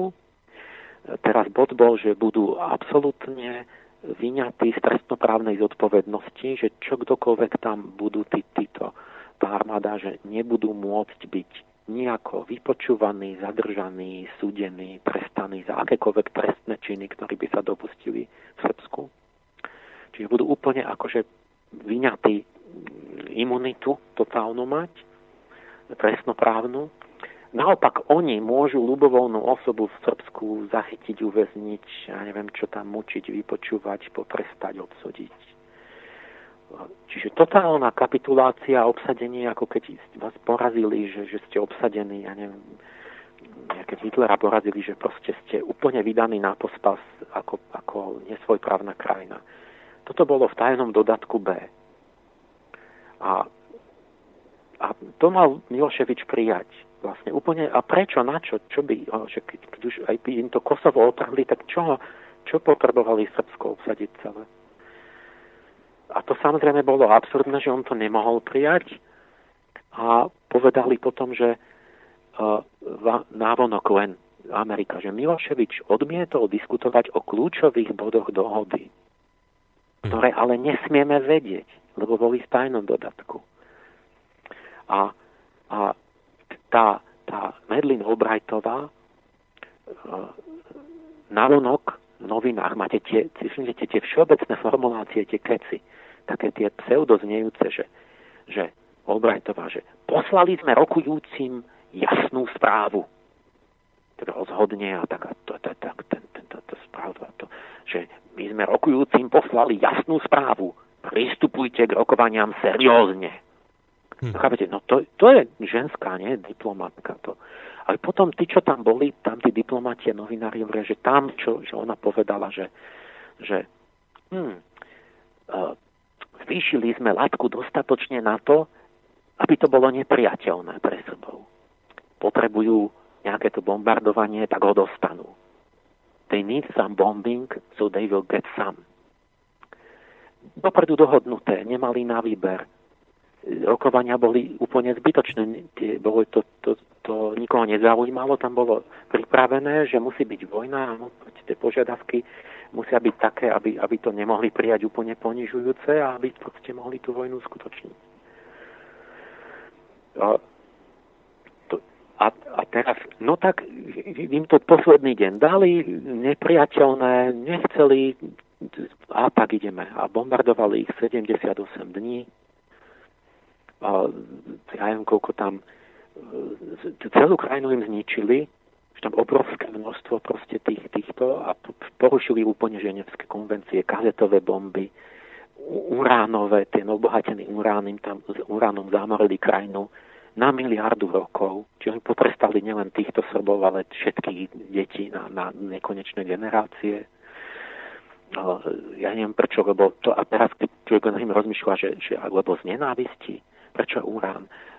Alebo zbaviť sa jadrového odpadu. Dobrý nápad, nemusíte to zakopávať niekde doma. Skúšali tam zbranie. To, to je už plus, minus Amerika, že proste skúšali si tam všelijaké tie, že ako, ako celé mesto vyradiť od elektriny, že také, čo, čo také drôty vystrelí, že všetky vedenia elektrické to vlastne skrátuje na kilometre. Že, že vystrelia káble po, po neviem, a ja neviem, čo všetko si tam skúm, skúšali, e, všelijaké tie taktické zbranie a presnosť, až že strieľali, že idúci vlak, že či trafí s civilistami, samozrejme. Uh, už plus minus, či to kde to je, že či to na území Srbska, alebo trochu vedľa, to už vlastne nezáleží, to aj vo Vietname, keď oni, tak už tak, keď boli tam, zbombardovali aj Laos a Kambodžu že, že všetko, čo sa hýbe, zbombardujte, lebo však tam sú aj tí vietnamskí boj, vojaci, tam není plot, tak tam po džungli behali, tak tam aj tých Kambodžanov, všetkých tam. To aj teraz, že ide ten, že, že tam bol taký, taký dobrý objekt, že bol ale v Čiernej hore, nie v Srbsku, čo už je nezávislá krajina iná. Tak taký nejaký starý kamenný hrad s mnohometrovými tými kamennými múrmi. A to je veľmi dobre si vyskúšať takú tú muníciu s tým obohateným uránom, ktorá má byť zvlášť prierazná, že či takýto hrače, či prerazíte ten múr.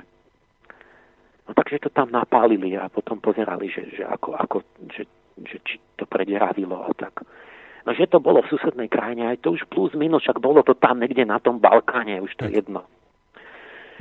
No, oni koľko, že v tom Kosove celý ten čas, že tam 2000 bolo obetí, či nejaké ja, plus minus také čísla. Z toho ale polovica Srbov polovica Srbov, lebo, lebo tí učekisti zabili viac ľudí v Kosove, než, než tá srbská policia a armáda sami. z toho ešte tie oficiálne akcie, že dokonca aj nejaké číslo, že 500 ľudí zabili tá armáda, policia, aj tých, tých, tých, tých, tých, tých UČK. Čiže tam boli menšie čísla, ktoré humanitárne zachraňovali a, a pri ich bombardovaní len bolo vyše 2000 alebo 2500 ľudí, čo zabili a 6000 zranených. Hm. Na území Srbska vrátane detí a ľudí, ktorí vôbec neboli vojaci a, a proste školy im zbombardovali všetky tie starobilé kostoly. To, to je ako čo? To je pomsta? Prečo treba ničiť kultúrne pamiatky? Všetky továrne, že im zničili, aby boli úplne neschopní. E, samozrejme, televíziu, radiotelevíziu tam aj so všetkými novinármi e, zabili, lebo vysielali nesprávne správy pro srbské, to treba zlikvidovať. E, no, asi však tu z tej slobode slova. Proste to bolo toto bolo svinstvo voči Srbom. Proste toto, toto sa nedá pochopiť inak ako to, že Srby, ako ten hrdý národ, ktorý povedal, nie, my chceme ísť vlastnou cestou, my nechceme, že vraj, že vraj oni chceli, že, nech, že, že chceli, že má mať štát podiel, že nechceli sa rozpredať. Mm. Tak jak my všetci, že my nie sme už nič nevládneme v našej krajine, to patrí nejakým korporáciám, cudzincom a že oni stále chceli si držať a to, sa to je neodpustiteľné, to treba zničiť tú krajinu. Oni sa nechceli vrátiť do toho poriadku. Preto bol nejaký dôvod, že musí, musí, musí aj. A Čiže toto bola, je to, toto bola tá kľúčová príčina? Že... Áno, a potom čo je výsledok? No ja, ja neviem, čo všetko, ja, hmm. že čo všetko vidím, rekonštrukciu. Áno, samozrejme, že, to, že rozmýšľajte, no na čo to bolo dobré no proste zlomiť ich, lebo oni sa nechceli vrátiť do toho poriadku, že, že proste sa vydať všetkým tým, tým, tým sa rozpredať, rozkradnúť, otvoriť tú krajinu tomu, tomu aby sa zmocnilo to, čo, čo sa všade udialo aj u nás. Že, že budeme vlastne, nebudeme páni vo vlastnej krajine. Oni to nechceli, oni majú strašnú tradíciu, vlastne vojenskú hrdosť a tak. Lebo, že oni Juhoslávia jediná a hlavne pod vedením Srbov bola jediná, čo zvyťazila nad nacizmom sama. Nielenže, lebo nás oslobodili tu všade Rusi a Američania, ale tam ani, ani Rusi neboli, ani Američania, oni boli, mali vlastnú, vlastnou silou sa oslobodili od nacizmu a tam mali vlastný zapýta. Jugoslávia bola ani tam, ani tam, nebola v ani jednom bloku. Západnom ani východnom a oni už boli dávno takto a par- tragika, paradox, že im sa v prvej svetovej vojne už stalo niečo veľmi podobné. To je presne 100 rokov.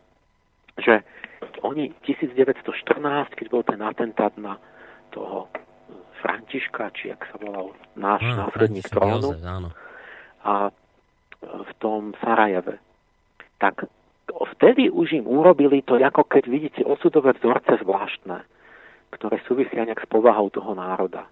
Že to bolo úplne to isté. Že to ešte je, akože to 19.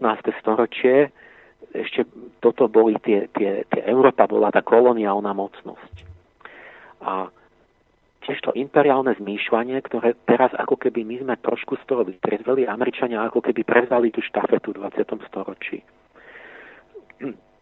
Tiež to bolo tak, že tu mali záujem, ja neviem, Nemci, Rakúšania, toto, že tam s Tureckom robiť železnicu a veľké obchody a takéto a korporácia toto a tí Srby tam zavadzali a mali vlastnú vôľu a neviem čo a takéto všelijaké záujmy v pozadí a, a, a čo ja viem, aj nejak to obsadiť to Srbsko by bolo teda treba, aby sa tam mohli obchody rozbehnúť tadiaľ a, a, a tak. A tí Srby proste akože nejak proste prekážali tomu stále. A tak sa čakalo, že na vojnu so Srbskom nejak by ako mala byť vojna s nimi. No bola potom tým, že Hercegoň, Bosna a Hercegovina bola v Rakúsko-Uhorsku, ale tam žili aj Srby, lebo to bol pomiešaný ten Balkán. No a tí Srby v tej, čo boli v tej Bosne, mali ideu veľkosrbského nacionalizmu, že oni nechcú, že oni chcú tam nejak sa nebyť v cudzom štáte, že chcú, aby Srby boli v Srbsku, tak mali takú organizáciu teroristickú, že Čierna ruka No tí plánovali atentát na toho následníka trónu v tom Sarajeve. No ale teraz, aj teraz boli o tom filmy po 100 rokoch, že, že vraj srbská vláda varovala vraj Rakúšanov Rakúskom že pozor, že, že, že či sa niečo nechystá. Dokonca bol tak natočený film e, Rakúšania, že, že dokonca o tom vedeli, že sledovali tú čiernu ruku, ale že nechali tak, možno niečo ako aj v tom 11. septembri, že radšej akože nevieme, necháme, nech urobia útok, lebo však čakáme na zámienku na vojnu. A ten následník, aj tak on sa oženil s nejakou, čo sa nemal a, ne, a je problematický a chce a, ne, a nemám a možno nebude dobre, keď bude následníka. Že ako aj sa vedelo a nechali. To sú zase také dohady. V každom prípade ale tá čierna ruka není srbská vláda, že tá srbská vláda nechcela, ten tak, tak obvinili tak jak, ja neviem, Bin Laden, že to, to tam je niekde v Afganistane, že tam bol, predsa tam, tam sa fyzicky nachádzal niekedy, tak urobili útok na, na Afganistan. Tak teraz tí, tí, e, my ako Rakúsko-Uhorsko sme, že, že vojna so Srbskom. Ale však tá vláda, keď, keď niekde máte zločinca, tak sa dohodnete s tou vládou, že ho chytíte spolu, nie? Hmm. Nie, že, nie, že zautočíte na tú krajinu.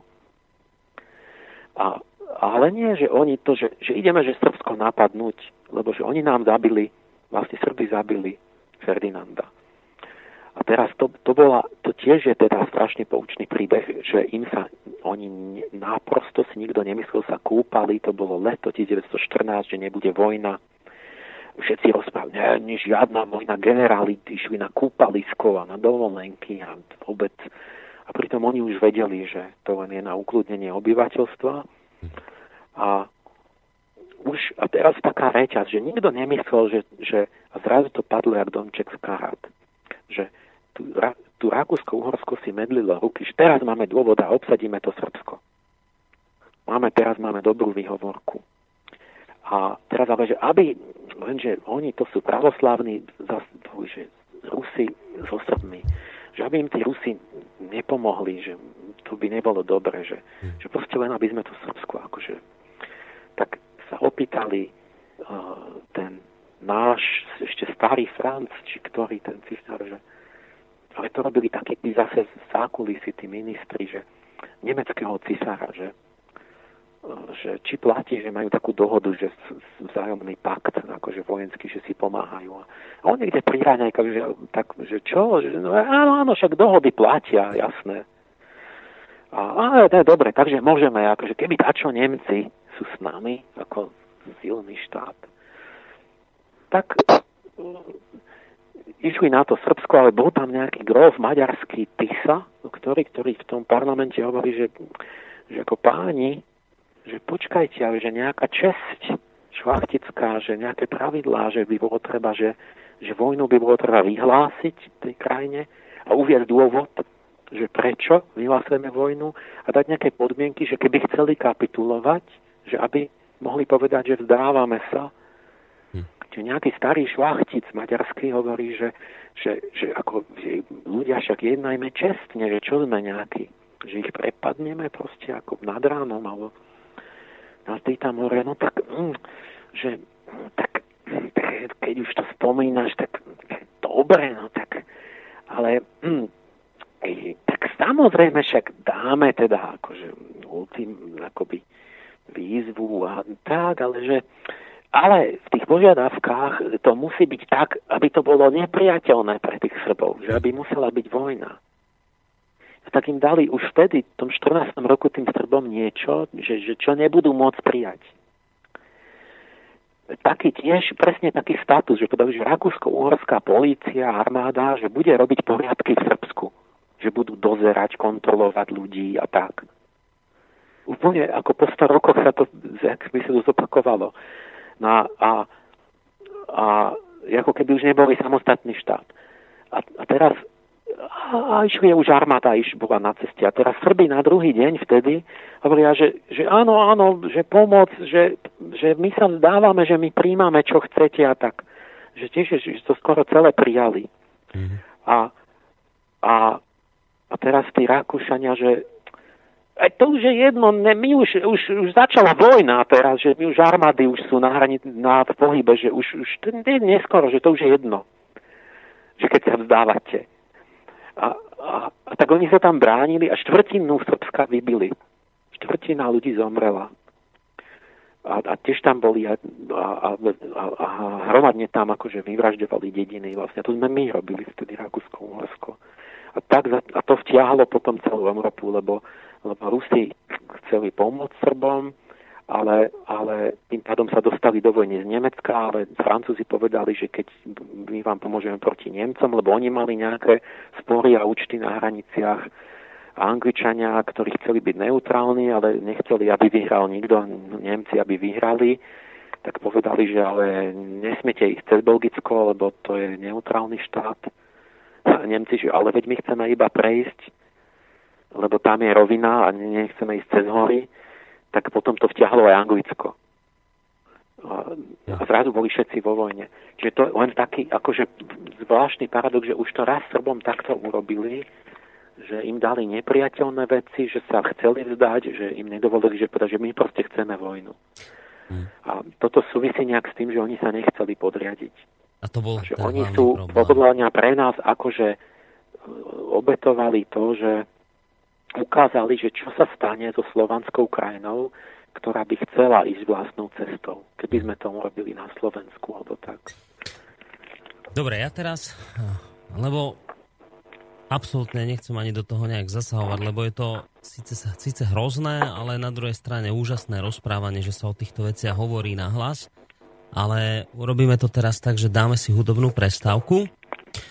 Ešte predtým, vy samozrejme ostanete na linke, pán Pále, že sa potom cez pesničku skúsim s vami spojiť opäť skypovo, lebo viem, že vám to tak ľahšie a uvidíme, či to bude fungovať. Tak, takže sa spojíme. Ja ešte pred pesničkou alebo takou hudobnou prestávkou vám chcem niečo prečítať. Vlastne to, čo hovoril pán Páleš uh, ohľadom Račaku.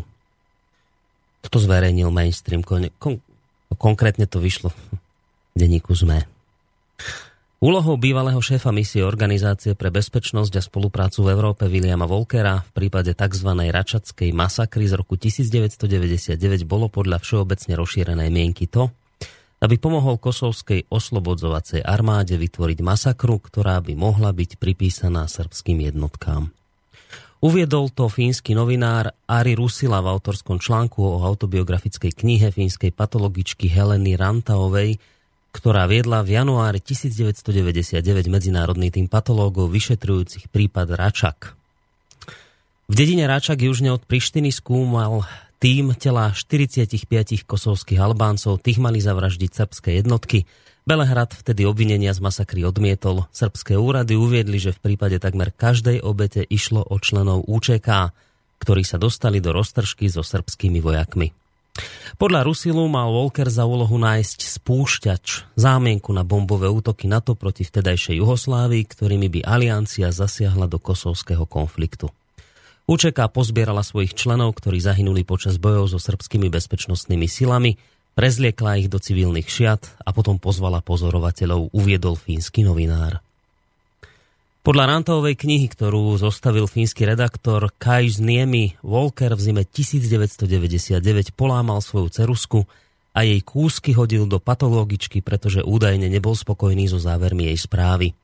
Volker bol toho názoru, že Rantová nenašla dostatočne presvedčivé slova na popísanie srbského zločinu. Volker obete označil za albánskych civilistov ako vykonávateľa zločinu srbské jednotky. Vtedajší americký prezident, prezident Bill Clinton povedal, je potrebné, aby sme si zapamätali, čo sa stalo v Račaku. Nevinní ľudia, ženy a deti boli odvedení zo svojich domovov do jednej rokliny, boli prinútení, aby si kľakli do prachu a skosení paľbou. Fínska patologička dostala aj od troch civilných pracovníkov Fínskeho ministerstva zahraničných vecí niekoľko mailov, ktorí od nej žiadali hĺbšie závery vyšetrovania. Rantovova uviedla, že tieto maily si uschovala. V marci toho istého roka nasledovali vzdušné útoky NATO na vtedajšiu Juhosláviu, ktoré vyústili do stiahnutia srbských jednotiek z južnej provincie. Rantaová už predtým naznačila, že povie pravdu o udalostiach v Račaku, uviedol srbský spravodajský server RTS. V Lani v dokumentárnom filme Koniec, odsúdený na vyhnanstvo od ruských autorov Evgenia Baranová a Alexandra Zamislova, uviedla, že Volker bol zhrozený výsledkami ich vyšetrovania.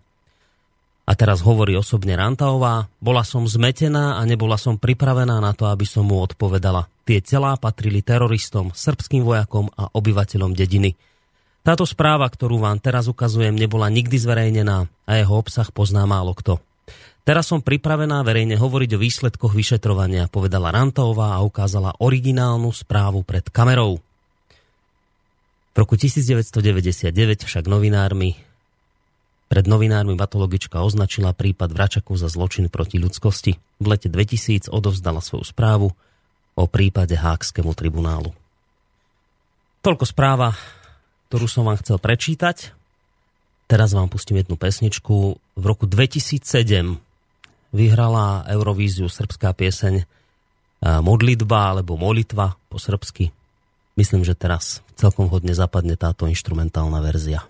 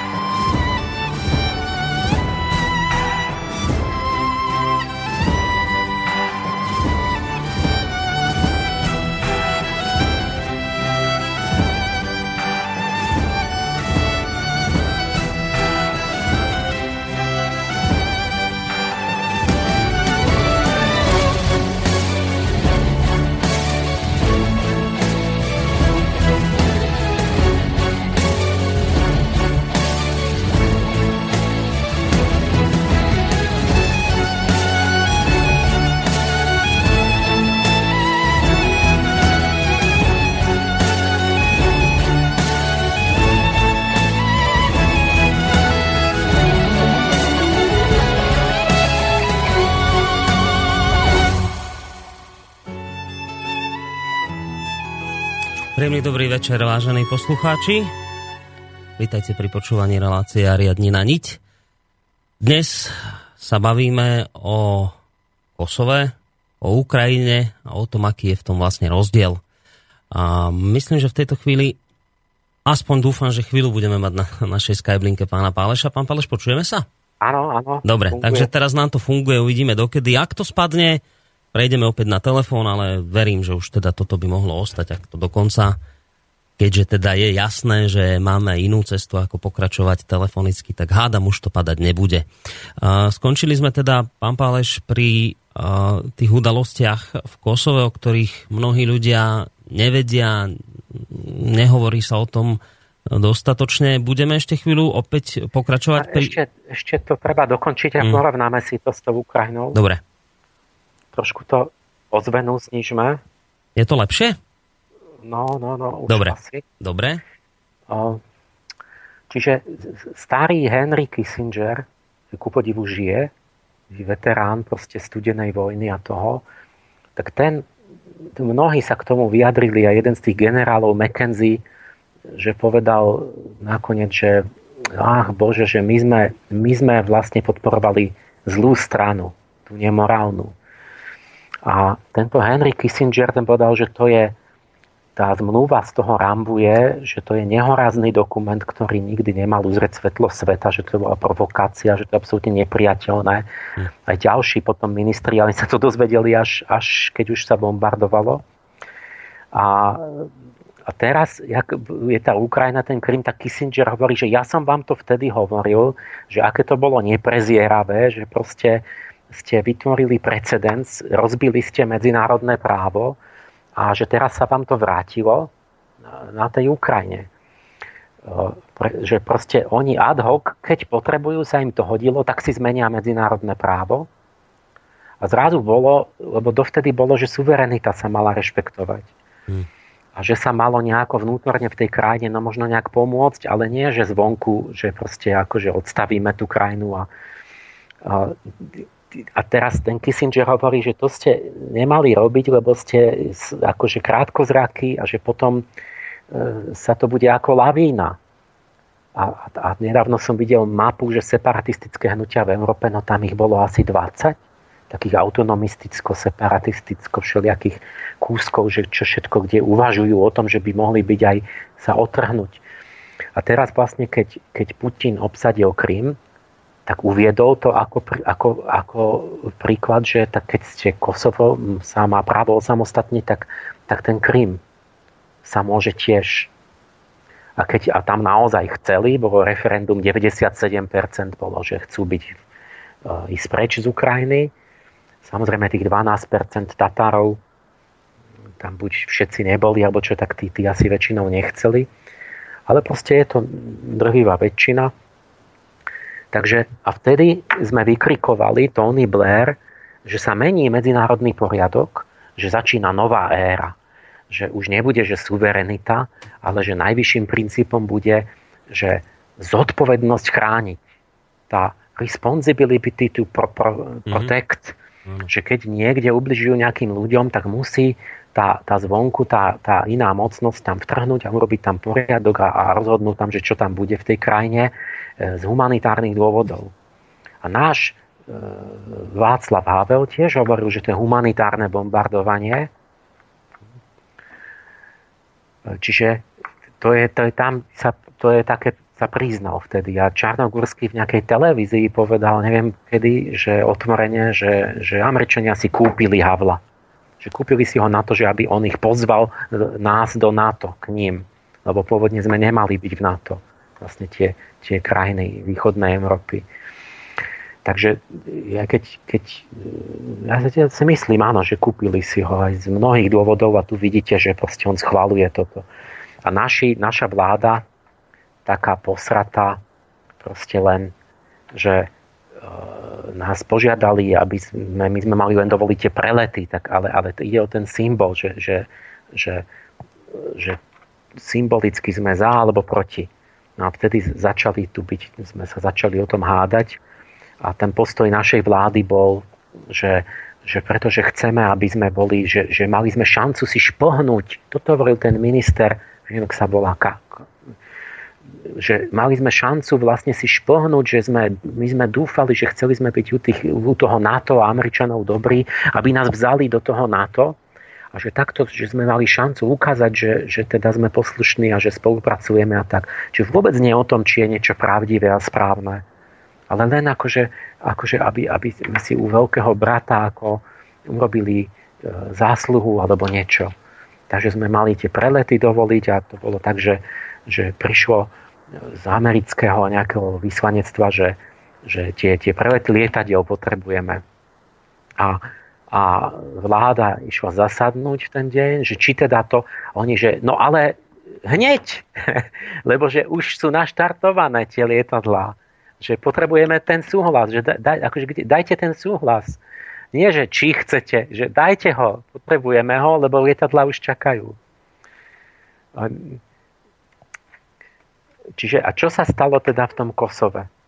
Kamarát hovorí, že no ale Krym pripojil Putin k Rusku, že anektoval. A Kosovo nie, to je slobodná, nezávislý štát. No i tu chcem začať hovoriť to, že my sa nedívajme na formality. My sa musíme dívať na, na, na vecnú podstatu. A keď Krym naozaj 90% chceli byť nezávislí, tak potom, keď Kosovo môže byť, tak aj Krym mohol byť. A keď už je niečo suverénna krajina, Krím, tak potom, potom sa domievam, že potom sa môžu pripojiť ku komu chcú. Lebo potom už to vlastne není vec Ukrajiny, keď už sú samostatní a suverénni. Takisto tí kosovci, oni sa chceli pripojiť k Albánsku. To nebolo za samostatnosť, to bolo za spojenie za, za Veľkú Albánsko. Oni tá UČK, to bol pôvodný cieľ, ale tí Američania im to vlastne nedovolili. Čiže im ani nech, nedali to, čo chceli ale urobili to tak, že tam urobili taký svoj protektorát, že to vlastne krajina neschopná bytia. Tam, tam oni sú príliš malí a slabí na to, aby mohli nejak byť samostatní. Takže vlastne Američania si tam urobili de facto, že to je samostatné, suverénne Kosovo, ale to je vlastne 51. nejaký štát americký, kde oni majú tie svoje vojenské základne a to práve je najlepšie, lebo to majú jak to Guantanamo, že tam môžete mučiť, väzniť, robiť nejaké toto, hm. tamto, čo chcete. Tam si máte vojenskú základňu uprostred Južnej Európy. E, ďalší bod vlastne na mape. E, môžete tam hoci čo robiť a poviete, však to není v to Spojených štátoch. Že tam ne, nemusia platiť zákony a takéto. Ale, ale, ale prakticky je to vaše, čiže vy by ste to zbytočne vyhlasovali za Spojený štát, to by vám robilo iba problémy keby to bol americký štát, ale tak to je to Jasne. proste vaše, lebo máte tam, jednak to tam celé ovládate fyzicky a jednak máte tam tú bábkovú vládu a chodia tam tie nejaké aj tam nejaké ropovody, plynovody a, a takéto veci tam sú, že to majú pod kontrolou. A tá vláda, to je Hashim Tači, ktorý je vlastne ten, tá teroristická a narkomafiánska tá on vraj, že tam na orgánoch bohatol milióny, že tých, tých Srbov, čo mal zajatých, tak ich predával na orgány. Ja, ja neviem všetko proste tu doložiť, zistiť, ale toto vraj písala tá tá hlavná súdkynia toho Európskeho súdu. Áno, Karla Del Karla, áno. Že, že, že to takto bolo a že ona mala teda inštrukciu, že nesmie o tom hovoriť na tom súde, mm. že Hašim Tači obchoduje s orgánmi, lebo potom by to nemohol byť ten, ten asi by to bolo také blbé na prezidenta nového nezávislej krajiny, že to je vlastne obchodník s orgánmi a narkomafia a neviem čo. Čiže to, to celé vyzerá na to, že to je ideálne práve takáto albánska mafia, kšefty, s, s orgánmi, s narkotikami, s tým, s tým. A tam to Američania ako to tam majú pod rukou, ale vlastne nie sú za nič zodpovední. Tí kosovci vraj tiež nie sú z toho šťastní, že majú teraz takú vládu, rekordná nezamestnanosť a, a neviem čo. Keby som to nepoznal, že to je všade tak, že keď dobijú Afganistan Američania, tak, tak, sa tam, tak sa z toho stane veľkovývozca opia. Hmm. Že zrazu sa tam op, tisíckami tón opia obchoduje a tak ďalej a toho heroínu a neviem čo. Lebo, lebo čak treba peniaze získať z niečoho. Čiže proste účeka boli teroristi, ktorí sa stali spojencami. A potom už sú dobrí a potom, potom vlastne sa môže robiť aj zločinecké a čierne peniaze a pranie peňazí, nie? To je výborné mať také miesto, kde môžete prať peniaze všelijakým spôsobom. Práve také, také, že to ani neviete, či to je štát alebo není štát, to je len také územie e, oficiálne akože zanlivo nikoho, neviem, či to ešte uznali, polka neuznala, a, a, ale vlastne tam niekto vládne reálne. No a, a, a v Srbsku je taký dôvod, že na čo potrebujete zničiť nejakú krajinu. No ona chcete zničiť preto, lebo jej chcete poskytnúť pomoc. Predsa. Však keby, nebola, keby ste nezničili tú krajinu, tak by ste jej nemohli poskytnúť pomoc. Chápete? Musíte jej logiku použiť. A, lebo by povedali, že ďakujeme, my nepotrebujeme pomoc.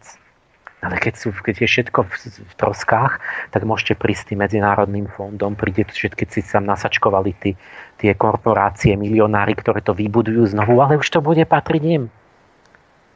To je to, čo nechceli tí Srby. Že sa to robíme všade, že zbedačíme krajinu, rozvrátime ich vlastný systém a potom im ako pomáhame, ale s tým, že vlastne už my tam rozhodujeme a tak ďalej. Hmm. Takže oni dali, že že milióny dolárov pomoci slúbili tej novej vláde srbskej, že keď vydajú svojho prezidenta Miloševiča, to je ako úplatok. Takže oni ho vlastní ho chytili, odvliekli ho do Bosny a tam ho na americkom letisku previezli do tej Európy a tam ho išli súdiť. A zistili, že za to, čo chceli súdiť, že, sa nedá, že to nemôžu ho, lebo nie sú dôkazy. Tak menili stále tú obžalobu a tam bolo nejakých 60 bodov, čo stále menili, menili. A teraz Srby hovoria, že on mal takú dobrú obranu, že mal dôkazy, že čo tam všetko ho, chcel hovoriť mm. a dokladať, že to bolo nepríjemné a že ne, ne, nebolo dobré, aby to tam pred tým súdom ako bolo európskym. No, tak, sa im, tak, tak, tak im zomrel v tom väzení proste ochorelý ma zomrel, alebo čo. A, ale bol tam aj nejaký ďalší, nejaký mladíč, alebo neviem, čo tam boli. A tiež zomrel im v tom väzení. Čiže ako keby e, nechceli, aby tam tí Srby vyťahovali pravdu pred tým súdom. Tak im tam nejako, ako im tam umierali v tom väzení európskom. Asi, neviem, či v európskom väzení je tak zlé, že im tam umierajú, alebo či, či ja neviem čo, umreli na výčitky svedomia, že mm, oficiálne takí veľkí zločinci, alebo čo? Oficiálne to bol infarkt v prípade Miloševiča. No však to sú také, no, my máme niečo. látky dneska, ktoré spôsobia infarkt a nezanechávajú žiadnu stopu, sú nezistiteľné. Mm. Tak to, čiže tam je niečo ako takéto sa tam teraz vytvorilo a, a Kissinger normálny, rozumiete, americký politik, ktorý ešte on z toho času studenej vojny sa mu zdá to, čo teraz robíme, proste, e, že sme sa zbláznili. Hovorí, že toto, veď UČK urobil 80% všetkých porušení tých zmluv, oni zabili najviac ľudí, proste, že hovoril, že mali sme si sadnúť, udržať pokoj zbraní a sadnúť si za stôl a nie hodiť celú vinu na Srbov, hovoril Kissinger proste normálny, zdravý akoby postoj a rozumu, že asi starý a už nevadí, keď povie pravdu, už nie podplatený, ale, ale tí neokonzervatívci si všimnite zvláštnu vec, mi to došlo teraz, že oni majú nejaký taký systém, že vymenujú za architektku každej vojny nejakú ženu. Že tam to robila tá Medlin Albrightová, mala najväčšiu hubu, najdrzejšiu v tom Kosove. Irak robila tá Kondolíza Rajsová, čo jej veľkú hoď po nej pomenovali. A, a Ukrajinu tuto organizuje to tá Viktoria Nulandová. A také ženské s ocelovým srdcom dajú, že brutálne, že proste to sa nevyrovnajú tí mužskí diplomati. Tak, tak také nejaké brutálne, mám pocit, že to z nejaké robotky. Hm. Proste také, také, tak idú na vec, akože tvrdo. A, a všade to isté, že človek aj keď nevie presne, že možno to není možno, ale keď už vidím ten vzorec, že to už bude 10. 20. krajina, že stále je to to isté, že vždy to začne vykonštruovanou operáciou, ja to možno inokedy poviem v tých ďalších krajinách, že všade začín, to už je vzorec, kde už 20. krát začínajú Američania vojnu tak, že je buď neexistujúca, vymyslená, akože akcia, ktorá sa nestala, alebo je to false flag operation. Čiže niečo, čo sa naozaj stalo, ale zorganizujú to oni sami. A hodia to na tých druhých a potom ich za to potrestajú.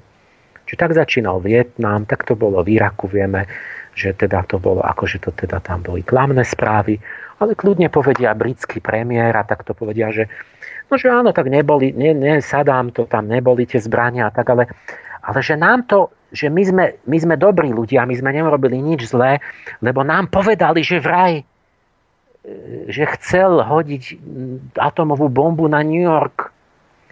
A, a takže ja vlastne môžem, ja môžem moci, čo, ja, ja neviem, ja môžem urobiť, čo chcem na svete a poviem, že ale túto Fero mi povedal, že vraj niečo jo, že to nebola pravda, tak, tak čo ja viem, tak to, čo som ja mal skúmať, či je Fero dôveryhodný, alebo čo. No toto je zodpovednosť vrch, b, kraj, akože vlád krajín, že niekto vraj povedal, mali zlú správu a ten sa jak volá, ten, ten, ten agent, čo to povedal, ten, toho neriešime, ten, ten môže klamať, alebo to na budúce bude tiež tak, že, že sa objaví správa a my nebudeme zisťovať, či je spolahlivá, alebo čo. Proste keď si porovnáte, že pred, pred, zoberte veľkoryso, že zoberem, že nech by bol Račak presne tak pravdivý, jak povedal William Walker. Že tam postrieľali 40 civilistov. Ale žiadne odrezané uši, oči a rezné rány nakoniec neboli. Nič, ani ticho po pešine, všetko, všetko lži vymyslené je za jeden deň. Ale predst- povedzme, že, to, že by ich tam brutálne zabili civilov 40. Tak to je dôvod na to, to celé, teraz si zoberte, tak zoberme si Odesu 2. mája. Tam vieme, že to nebolo vymyslené, ale že naozaj naozajstných civilistov zahnali to, na, do domu odborov na Kulikovom poli a, a tam ich tými molotovovými koktajmi to celé podpalili a, a tam oni zahynuli, sa tam zomreli, upálili. Keď utekali von, tak ich dobíjali alebo strieľali a tak. Čiže, a tam vieme, že tam zomrelo presne toľko, minimálne 40 ľudí, a druhá strana hovorí, že vyše 100 ľudí, to ani nerátam, rátam tú kievskú stranu, že 40 mŕtvych menovite. Rusky, tých proruských, tých provýchodných. Tak, tak potom to znamená, že 40 civilov zabitých, to je dôvod na vojnu a potom by mal Putin ako mocnosť z humanitárnych dôvodov by podľa nášho nového medzinárodného práva, ktoré oslavuje Clinton a Blair, by Putin jednoznačne je oprávnený Eh, ochrániť týchto civilov a obsadiť nielen Krím a východnú Ukrajinu, ale však podľa nášho práva celú Ukrajinu má Putin právo obsadiť, dať im ultimátum, že sa musia nechať celkom obsadiť ruskými vojskami, alebo že budú celá krajina zbombardovaná, všetká infraštruktúra Kiev zbombardovať môže Putin a môže odvliecť Porošenka, uniesť ho do Moskvy a tam ho súdiť a nechať ho zinfarktovať vo väzení. Lebo to by urobili iba to isté. Čo my hovoríme, že to je presne to, čo treba urobiť. Ale, ale, ale zrazu hovoríme, že a on to zďaleka ani nerobí, ani nebombarduje Kiev, ani nechce tu, to, to Novorusko tam, nechce to pripojiť k Rusku proste pripojil ten, ten Krím, lebo tam, tam fakt to všetci, teda ako keby sa riadil tým, že čo tam chceli tí ľudia, lebo na tom Kríme fakt chceli asi k tomu Rusku. Nie, že asi vieme, že to fakt chceli a tam aj tie, tie vojenské, akože strategické základne, ale na, na, v tom Luhansku a Donecku, kde bolo referendum takisto, že 90-95% hmm. chcú byť nezávislý. A tak, tak, tak nevtrhne tam a neurobil si z toho Rusku republiku. Nechá ich tak. Teda oficiálne sa hovoria, že, tu sam, že, sú tam, že tam bojujú aj z ruskej strany Rusia, že aj vojaci a tak ďalej. Ale teda ne, nejde ich pripojiť, alebo nejde um, Áno, nie je to nejaké zabratie. Proste, Ruskom, proste že čo hovorím teraz, že, že, že Putin neurobil ani zlomok toho, čo my sme pokladali v Kosove za správne v situácii, ktorú by mal ešte viac dôvodov, pretože tam máme falošný prípad 40 ľudí, tu máme e, skutočný prípad 40 a 5500 mŕtvych, čiže to je ďaleko viac, než v celom Kosove bolo už a ešte len začal ten konflikt.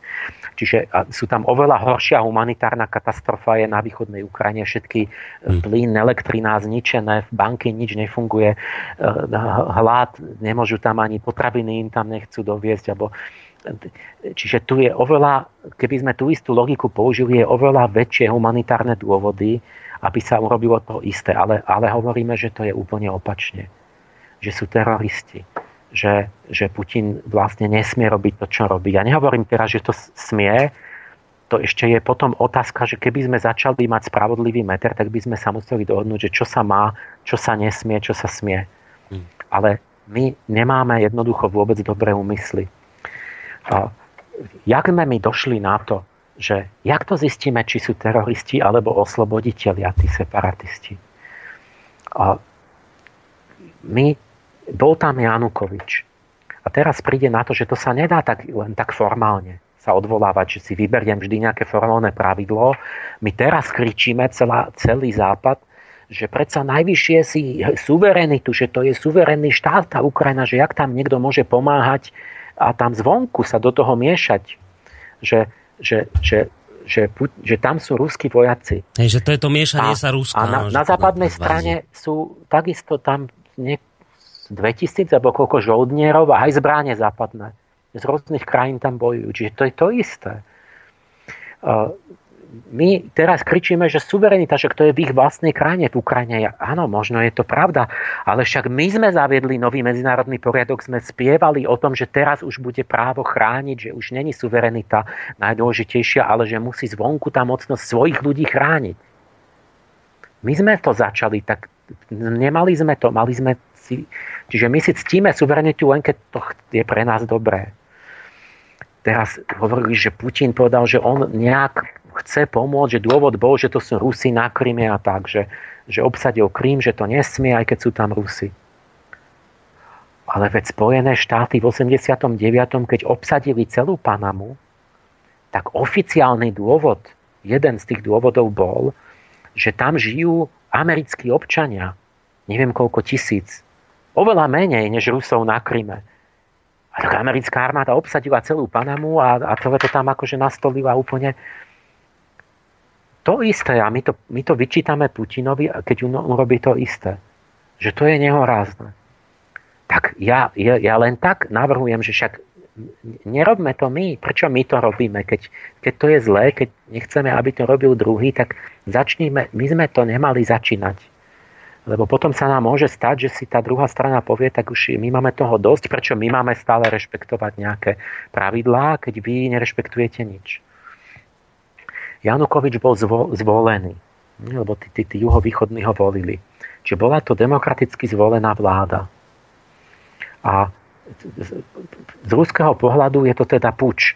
Vlastne je to, my hovoríme o demokracii, ale oni povedali, že to je vlastne protidemokratické. Jak je to? Teraz kto má pravdu? No, áno, formálne to bolo protidemokratické. My sme urobili protidemokratický prevrat.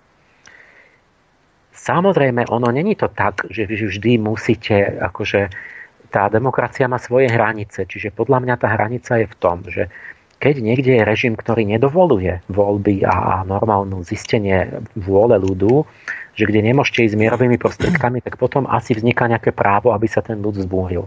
Hmm. A my sme toto chceli, toto dávame my Západ ako dôvod, že Janukovič bol tyrán, že to nebola demokracia fakticky, No aj keď zvolený bol, ale že teda tam boli nejaké, že, že ruské peniaze, ktoré tam boli úplatky a manipulácie mediálne a takto. A že teda tí, tí, tí Ukrajinci síce ho zvolili väčšinou, ale že oni boli vlastne obobnutí a zmanipulovaní a, a nátlak a, a, a, a že to teda bolo pod nátlakom a že to není vláda demokratická. A toto my robíme často, že, že niekde je vláda síce zvolená demokraticky, a, čiže, a my chceme vyviesť demokraciu všade, jak vo Vietname, že to 80-90% Vietnamcov chcelo Ho Chi Mina, a, ale my sme ich chceli zachrániť, že sú neslobodní. Hm. A, a, a tak sme ich začali vraždiť tam 2 milióny Vietnamcov sme zabili, lebo nechceli pochopiť, že že síce sa im zdalo, že chceli Hočimina, ale že boli zmanipulovaní komunistickou ideológiou a že, e, teda, že nevedeli, čo chcú správne. Im sa zdalo, že chcú e, Hočiminov režim, ale, ale, ale, ale to bolo nesprávne. A, a my sme im chceli násilím tú slobodu. A teraz, že ako to je s tým Janukovičom, že áno, bol určite korupcia. A teraz neviem, či nebude korupcia, alebo tak tiež to nebude ideálne. Ale hovoria, že to, teda títo veria, tí západní Ukrajinci, že teda to bude predsa len lepšie. Mám iného priateľa, čo je taký veľkomilionár, podnikateľ v Rusku a tam na Ukrajine. Viem, a čo ty povieš?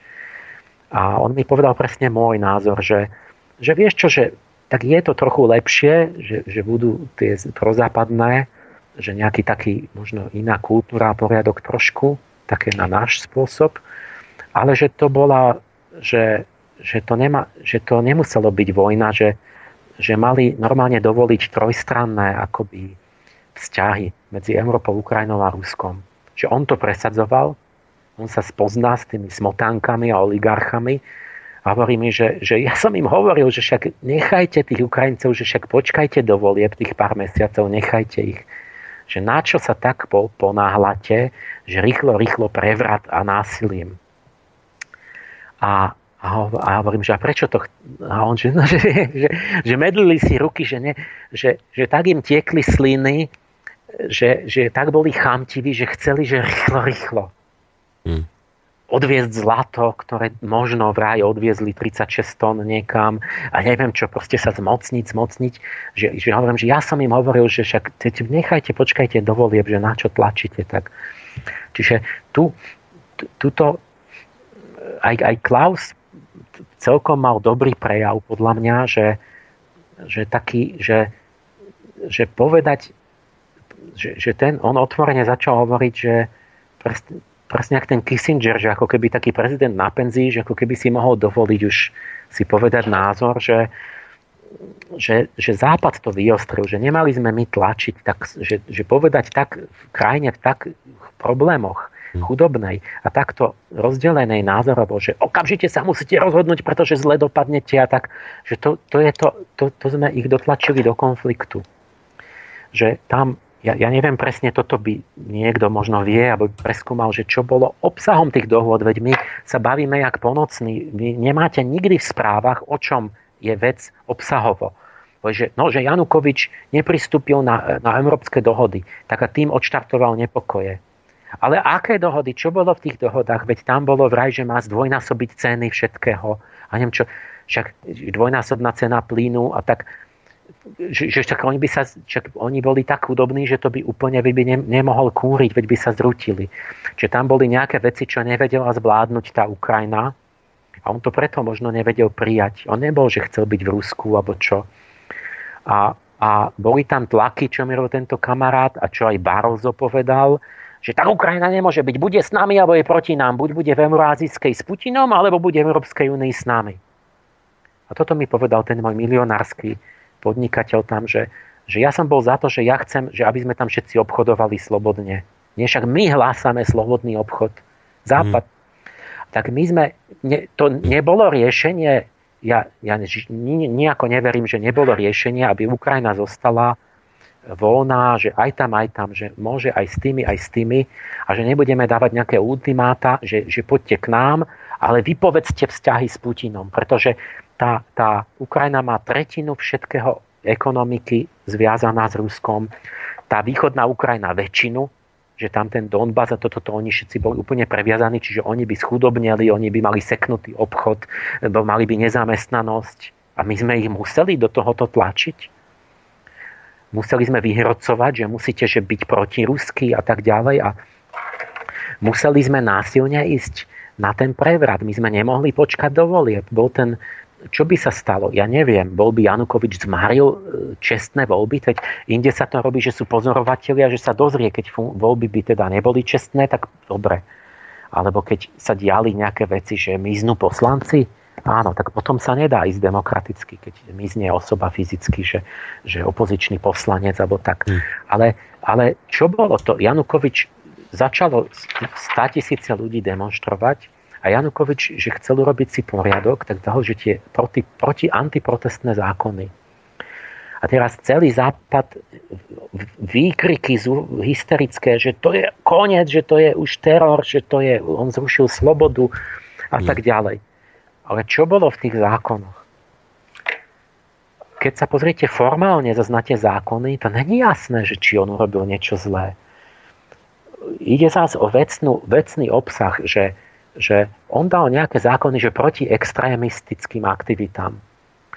Také ad hoc konkrétne, že čo sa tam dialo, tak to dal, aby mohol zasiahnuť proti tomu ak ja dám zákon, že je vágný a tak, a začnem ho zneužívať, že hoci koho označím, kto sa mi nepáči za extrémistu a dám ho nejako, zavrem ho a tak, tak, tak to není demokracia. Toto to, to sa tak nedá potom demonstrovať.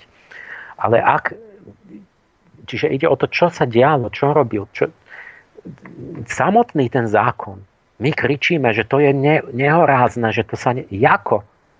A, a, a v Spojených štátoch sú aké zákony? Že on dal, že keď robia ten, tie auto, že zablokujú pr- premávku. No však keď ja v Spojených štátoch zablokujem premávku, tak ma policia tam dá preč odtiaľ, ma pokutuje, alebo ma dajú, odvezú niekam, ma zavrú.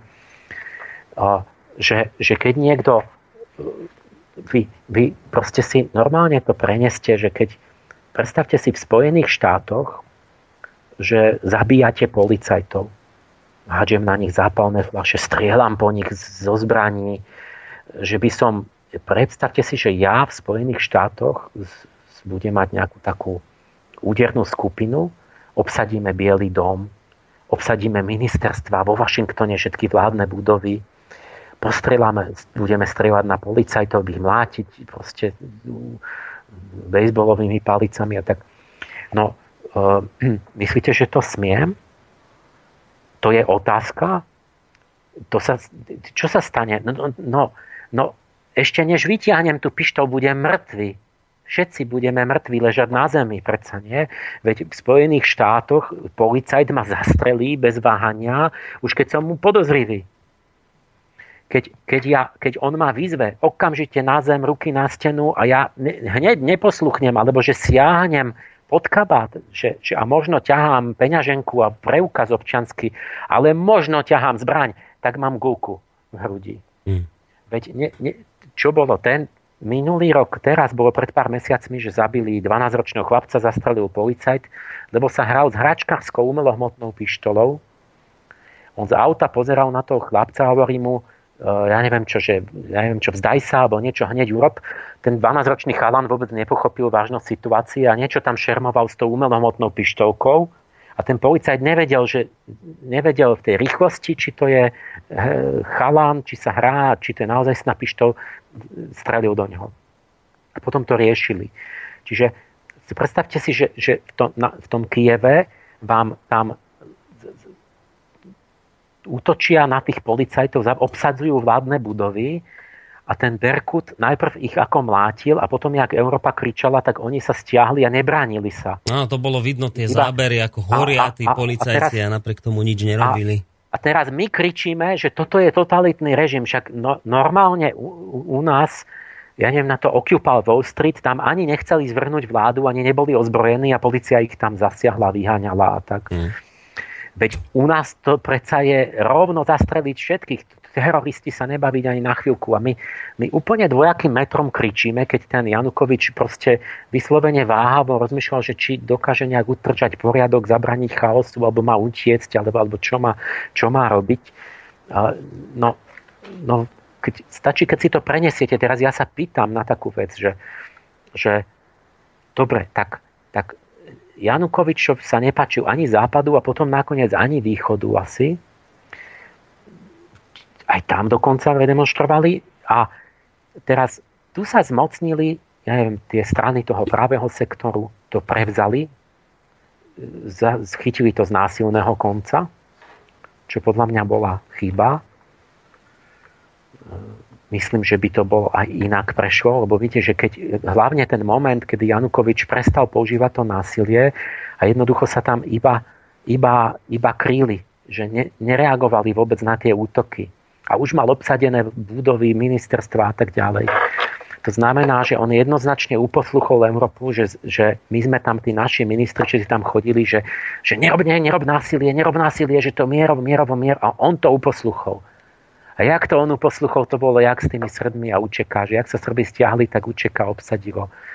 Tak my sme zautočili a všetko sme obsadili, robili sme násilný prevrat. Čiže tej chvíli bolo vidno, že on bol ochotný nenásilne aj, aj, aj utiecť, aj ustúpiť, aj nechať. A vtedy my sme nie, že my ideme násilím a to podľa mňa a, a, a, a, tam, a, a toto vytvorilo tú hrozbu a, a, a vlastne vystrašilo aj tých východov Ukrajincov, aj tých Krimčanov, ktorí potom povedali, že my sa bojíme toho pravého sektoru, preto chceme rovno do Ruska a chceme ochranu tam na tom východe Ukrajine, kde ešte pred tými udalosťami tesne bolo prieskum, tak oni nechceli, oni ani potom, oni nechceli nezávislosť. Oni ešte ten predtým, pred tou zimou, to bolo tak, že aj na tom najkrajnejšom východe všetci boli za, za jednotnú Ukrajinu. Bolo tam len nejakých 10-15%, že, že chcú ísť do Ruska alebo nezávislosť a chceli je, veľa federáciu, že mať vlastne nejaké svoj modus vivendi, ale nechcel, chceli stále byť v Ukrajine. A po týchto, jak to začali násilne a vyhražať sa a a, a že Rusi na nože a, a, a tak, tak, tak sa, sa keď, keď, keď ja začnem byť násilný, tak druhá strana sa zlakne a tiež sa začne násilne brániť. Mm. Takže potom sa to zrazu tak zmenilo, že, že 95% v tom Donecku, Luhansku bolo za samostatnosť a oni preto za tým neboli.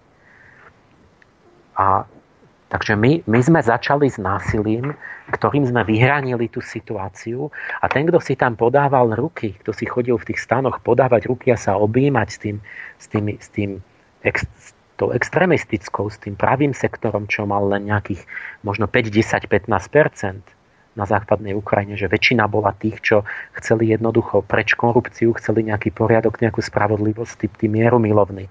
Tak prevzali to títo siláci, tí sa dostali do novej vlády a kto sa s nimi tam chodil brátať, to boli títo Viktoria Nulandová, ten McCain a tí, tí, títo aj, aj, tí, aj tí naši a neviem čo proste vyslanci. Čiže tí sa tam s týmito, ktorí, ktorí v podstate mali, majú, e, že, že fašisti, tak to, to je také, také polopravda, že oni sú nacionalisti, aj ten Bandera, chcú akože dobre Ukrajine, ale zároveň sa hlásia k tým tradíciám všetkým fašistickým, ale, ale nie sú proti Židom, ale sú vlastne proti ruský hlavne. Ale je to taký nacionalizmus, ktorý založený zase na nenávisti voči niekomu, to sú tí Rusi, tí utlačatelia. Čiže takéto konfrontačno, deštruktívno. A toto sme, my, my sme toto podporili, akoby toto, týchto. A, a, a, a tým sme nahnali strach, podľa mňa, a vyhrotili to. A potom samozrejme, že aj tá ruská strana potom tam robí propagandu a potom všetko je zlé a potom, že to sú, to sú čistí fašisti. A však náš deduška a bábuška bojovali proti tým fašistom a teraz sa tam znovu vrátili. A, a však aj sú, však keď tam oni upália a, a, a mlátia, proste to, sú, to, to je taká, tak, tak, taký duch. To je ako keď bolo za tie SA oddiely, že proste robili šarvátky na uliciach, aby sa každý bál pred, pred 30 rokoch akože za Hitlera. Hm. Prečo toto? Prečo to? My sa, my sa vždy, sa tá Amerika si nájde niekoho, akoby toho tvrdého, alebo nejakého zločinca, zaspojenca vnútri tej krajiny. A tam nalievajú zbrania a peniaze a takto, aby proste oni, my sa, nemôže sa Amerika a Západ spojiť s niekým ako ja, v tej krajine druhej, že, že kto je za, za, za nejakú Gandhiovskú cestu, za nenásilie, za, za mravné, za, za pravidla, to oni vždy si nájdu nejakého, nejakého zločinca spod svetia alebo mm. aspoň nejakú extrémnu skupinu, lebo, lebo, lebo takýchto potrebujú. No, to... a, a, a, a oni boli pod útlakom, že Rusi tam niečo manipulovali a, a teraz už je vtip, že, že, že, že sa zišli predsedovia a ministri a vlád na Kievskom námestí a ostro vyzvali Putina, aby sa nemiešal do vnútorných záležitostí Ukrajiny. A pritom oni tam všetko riadia. Čiže tam Nulandová oficiálne povedala, že naliali 5 miliard dolárov do demokracie na Ukrajine tieto skupiny tam financovali. Je zaznamenaný tento výrok, čiže a, to není výmysel. A, to je... A, a, je, je veľa, že údar Kličková strana dostala od Konrad Adenauer Stiftung peniaze na založenie. McCain tam podporoval tú svobodu, ja neviem čo. Uh, áno, demokraciu, ale my vieme, čo to znamená.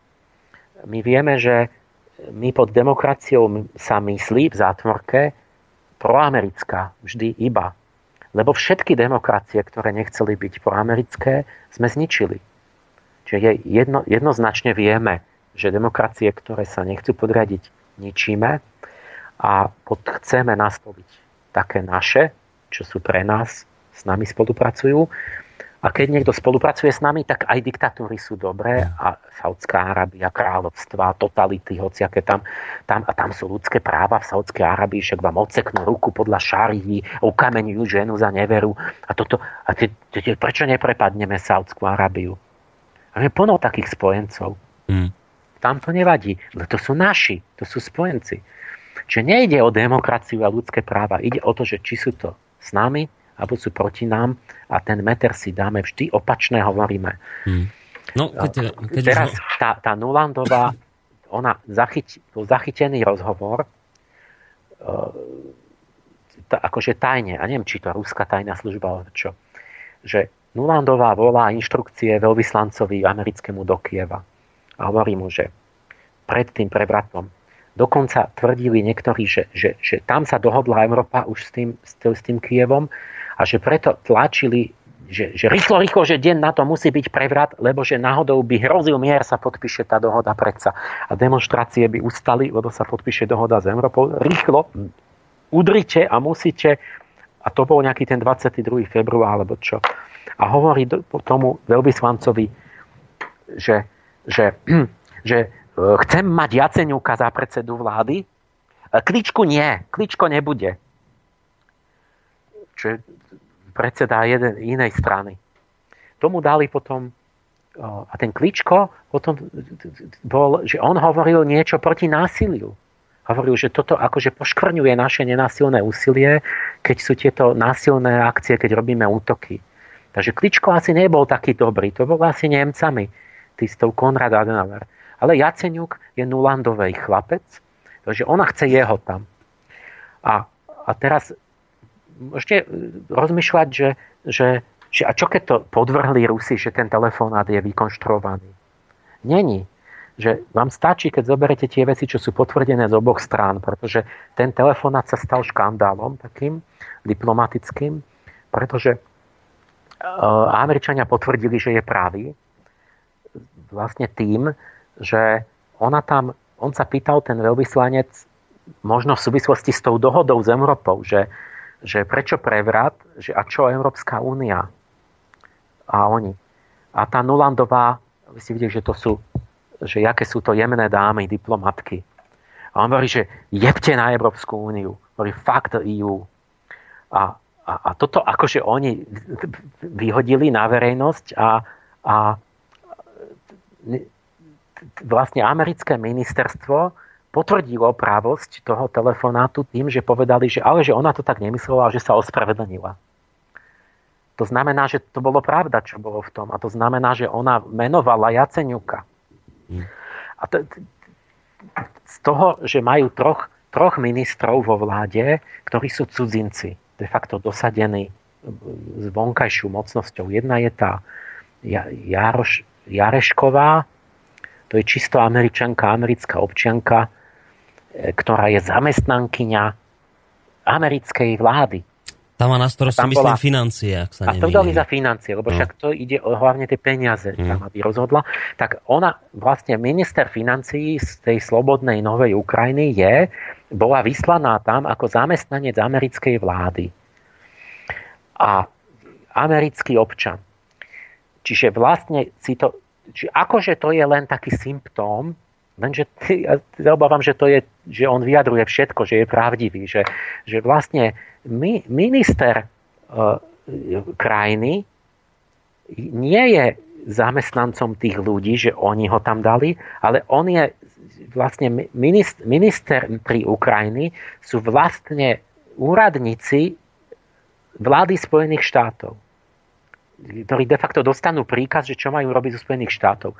Sice akože ona teraz už asi není zamestnanec, a akože je Ukrajinka, lebo dali občanstvo všetkým trom, ale toto sú tie formality, nie? že, že kto to je ten človek naozaj. Že my urobíme, že z deň zo dňa sú, oni sa stali traja Ukrajincami.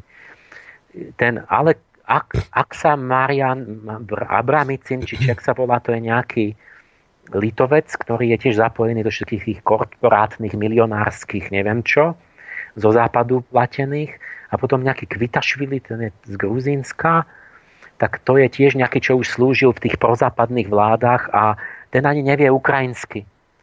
Čiže úplný cudzinec tiež taký, taký ten úradník nejakých týchto Amer, prozápadný diplomat, hovorí, že to nevadí ani, že on teda vôbec ani nevie po ukrajinsky, lebo že to všetko je vyrovnané tým, že oni majú, že, že má hlbokú úctu k ukrajinskej kultúre. Hm. A tu treba ešte tak... povedať, aby sme nezabudli, a ešte tam jeden veľmi významný človek v ukrajinskej vláde, on je konkrétne poradca ukrajinskej vlády, a poradcom ukrajinskej vlády sa prosím pekne stal Michail Sákašvili. To je bývalý gruzínsky prezident. To je ten prezident, ktorého krajina viedla vojnu s Ruskom, tú takú krátku vojnu Rusko-Gruzínsku, tak Michail Sákašvili, tento prezident, ktorého vlastní Gruzínci vyhnali z krajiny, sa stal hlavným poradcom ukrajinskej vlády. To som chcel doplniť. A teraz vraj aj Radičova a náš Mikloš. Áno, náš Mikloš tam tiež má, áno. Ten im tam radí s reformami. No, ja, že keď dokončím to porovnanie, hmm. že, že keď mám debaty aj s kamarátmi, že povieme, že ale veď my tam tú slobodu slova, veď ten Janukovič, nie, že tam není slobod, slo, že my máme to, je to predsa len iné. Teraz som sa s poslancom jedným, že no, že bol som v Amerike v stredu, že, a že tam, že to je lepšie, že tam sa vytvára tá pre tú opozíciu možnosť a tak. A že tam, že tu sa zakazuje opozícia, že není možné. Ale Veď prvé, čo urobila tá ukrajinská vláda, že cenzuruje internet a že zakázala ruskú televíziu. Veď jedna z požiadaviek tých na východe tej Ukrajiny je, že oni chcú pozerať ľudskú, ruskú televíziu. A oni prehlasili, že ale to je manipulácia, že vy nesmiete. Čiže my sme zrušili slobodu slova. Nejako tak, my, tak, tak potom, čo hovoríme, že v Rusku není slobodne ako prejav a my urobíme presne to isté. Lebo že, a my no áno, ale tie, Rusi, že to manipulujú s tými ľuďmi. Čiže my vlastne tvrdíme, že, že chceme demokraciu, ale hovoríme, že ale tí ľudia nie sú svojprávni dosť, aby posudili a odhalili tie ruské lži ano, a preto nesmú, ne, ne, nesmú pozerať tú ruskú televíziu, my, že to treba vypnúť. My ich bránime tak, pred propagandou Rusko, viete, to je ušlachtilý cieľ. To, to je krásne. Alebo že, že, že, že Putin má tých trolov internetových a že mm. to sú tisíce kremlobotov, ktorí vyrábajú tie, tie, tie proruské proste všetké správy, aj, aj, aj vymyslené, že, že niečo sa stalo a to je fotka z inde a, a všetky tie názory. A, a ja neviem, možno asi áno, ja neviem, čo všetko, aké hrozné, možno klamu a vy, úplné blbosti, ale my si otvárame hubu, však Spojené štáty dávajú 5 miliárd ročne a majú na to zamestnaných 27 tisíc ľudí, ktorí robia toto. A volajú to, že, že e, oddelenia pre prácu s verejnosťou.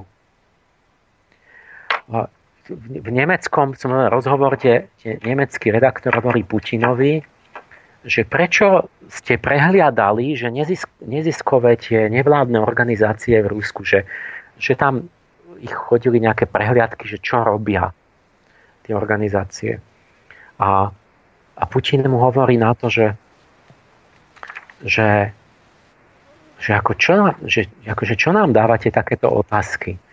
Že my sme iba zaviedli teraz zákon, iba pred rokom, že keď tu máme tie nevládne organizácie platené zo západu, že my len chceme, aby sa prihlásili, že ktoré to sú a že, že čo robia, a koľko dostávajú peňazí. Že ak sú platené zo západu a ak robia politickú činnosť v Rusku. Ale že nič sme nezakázali, všetko je dovolené, že len to chceme mať o tom prehľad. A, a hovorí, že a, a, vy, a vykrikujete celý západ, že vlastne to je nejaká totalita, ale že v Spojených štátoch je zákon číslo ten a ten od roku 1938, hovorí, kde to máte tiež, že keď niekto je platený zvonku a nebodaj by robil politickú činnosť, tak musí byť registrovaný a že tu je dotazník a že tam je milión otázok v tom, že čo robíte, prečo to robíte, kto vás platí, kto je za vami a tak ďalej. Mm. Že my sme urobili až teraz, pred rokom len to isté, ale skutočná situácia je taká, že hovorí, že v Spojených štátoch je vraj jedna tá NGO, ktorú platíme my ako ruská vláda a že u nás, že v Rusku je 654 týchto nevládnych organizácií platených zo západu a že za 4 mes, prvé 4 mesiace, ktoré sme registrovali ich príjmy, sme zistili, že dostali za tie 4 mesiace 28 miliard rublov na politickú činnosť vnútri Ruska, čo je asi miliarda dolárov. Čiže ja, ja proste ne, ne, nemá Putin pravdu, že aspoň buďme symetrickí, že v Spojených štátoch, keď niekto bude za, zakladať organizácie a platiť, ktorých cieľom je zvrhnúť vládu Spojených štátov, tak na nich udrú a rozpustia to a zavrú ich a neviem čo, zakážu to. V Rusku je to dovolené. Cieľom všetkých tých, že na demokraciu, no áno, veď nie, cieľom všetkých tých organizácií je zvrhnúť Putinovú vládu. Však to vieme otvorene, však to všetci otvorene hovoríme, že je to diabol, že, to je, že, to je, že on nesmie, že to, to je absolútne nepriateľné, že jeho vláda musí dole a že musíme nastoliť tú demokraciu, tú, ako my ju chápeme a tak, že on musí preč to, čo on tam robí. A a čiže my chceme zvrhnúť tú vládu a teraz je len otázka, že teda, či to je pravda, že Putin by mal ísť preč, ale veď len ten, to zlaté pravidlo použijeme, že v Amerike títo ľudia sedia vo vezení. A není to tam, vôbec to tam není. Jednak preto tam není, lebo Rusi nemajú asi na to peniaze, aby platili miliardy, aby tam chceli zvrhnúť vládu Spojených štátov. A Amerika, ktorá si tlačí falošné doláre, no tak tá môže platiť koľko chcete, kde chcete a ktorá vydiera všetkých cez, že nám vnúcuje dolár e, a, a môžu si tlačiť miliardy, keď chcú na, na tlačiarničke. Tak tam by, to, tak tam by to vôbec nedovolili. Tak ja neviem, že kde teraz akože pravda, ako... Veď toto, to je naozaj tak, že e, Putin tam má možno nejakých vojakov. Lenže on, si zoberme, že ten, to je zase formálny rozdiel, že, že že to bol nejaký, ja neviem čo, a je to kapitán, ale je na dovolenke, ale neviem, kto tam je. Keď, keď ja mám žoldnierskú armádu, lebo vlastne tá Amerika to robí tak, že to robí cez peniaze. Že ja mám žoldnierskú armádu, kde ja nálejem 5 miliárd a teraz mám v chudobnej krajine, kde nemajú proste zamestnanie a čo robiť. A tak zoberiem tých mladých mužov, dám im tú ideu, proste národnú a krásnu a toto a boj a za to a za, za vlastnú Ukrajinu a neviem čo, ale zároveň ich chcem na niečo použiť a ja vlastne, alebo vytvorím tie batalióny paramilitárne a ja vlastne ich platím a z domácich si ich platia. Takto vlastne ako keby Amerika, to, to začalo v Afganistane to bolo veľké, že tam naliali desiatky miliárd a vytvorili armády tých moslimských vlastne bojovníkov. Al-Kaidu. A preto zase, aby proti Sovietskému zväzu ešte bojovali v. Afganistane. A tak vznikla aj Kajda. Tam bol Usama, mladý Usama bin Laden, tam bol, bol americkým žoldnierom. A potom sa to vymkne, tak potom ešte je dôvod prepadnúť aj celý Afganistan, ale to je založené Američanmi. Čiže to, mám, to je iné, že že keď, keď je, oni majú veľa peňazí, tak to robia takto, že nechajú zomierať, platia tých domácich, že ich nahu, na, niečo, alebo sa nejako spoja s nimi. A veď to je skoro to isté. To je ako keby som niekoho sám zabil, alebo dám niekomu milión, že pozri, ty si chudobný, nezamestnaný, nemáš čo jesť, ja som bohač, chceš milión, dva, tri, čo chceš, zlaté auto, vílu, dám ti, choď zabiť toho, urob pre mňa niečo. A a poviem, čo to ja som neurobil, ja som ho iba platil. To je to isté. Proste keď, keď ja nalievam tak obrovské peniaze do tak chudobnej krajiny, kde mne 700 organizácií vodne v noci pracuje pre mňa a učí to, čo ja chcem, a od, ja otvorene chcem zmeniť režim v tej krajine politicky, tak to, to, to není len tak Proste, že my tam nič nerobíme, že my neovplyvňujeme.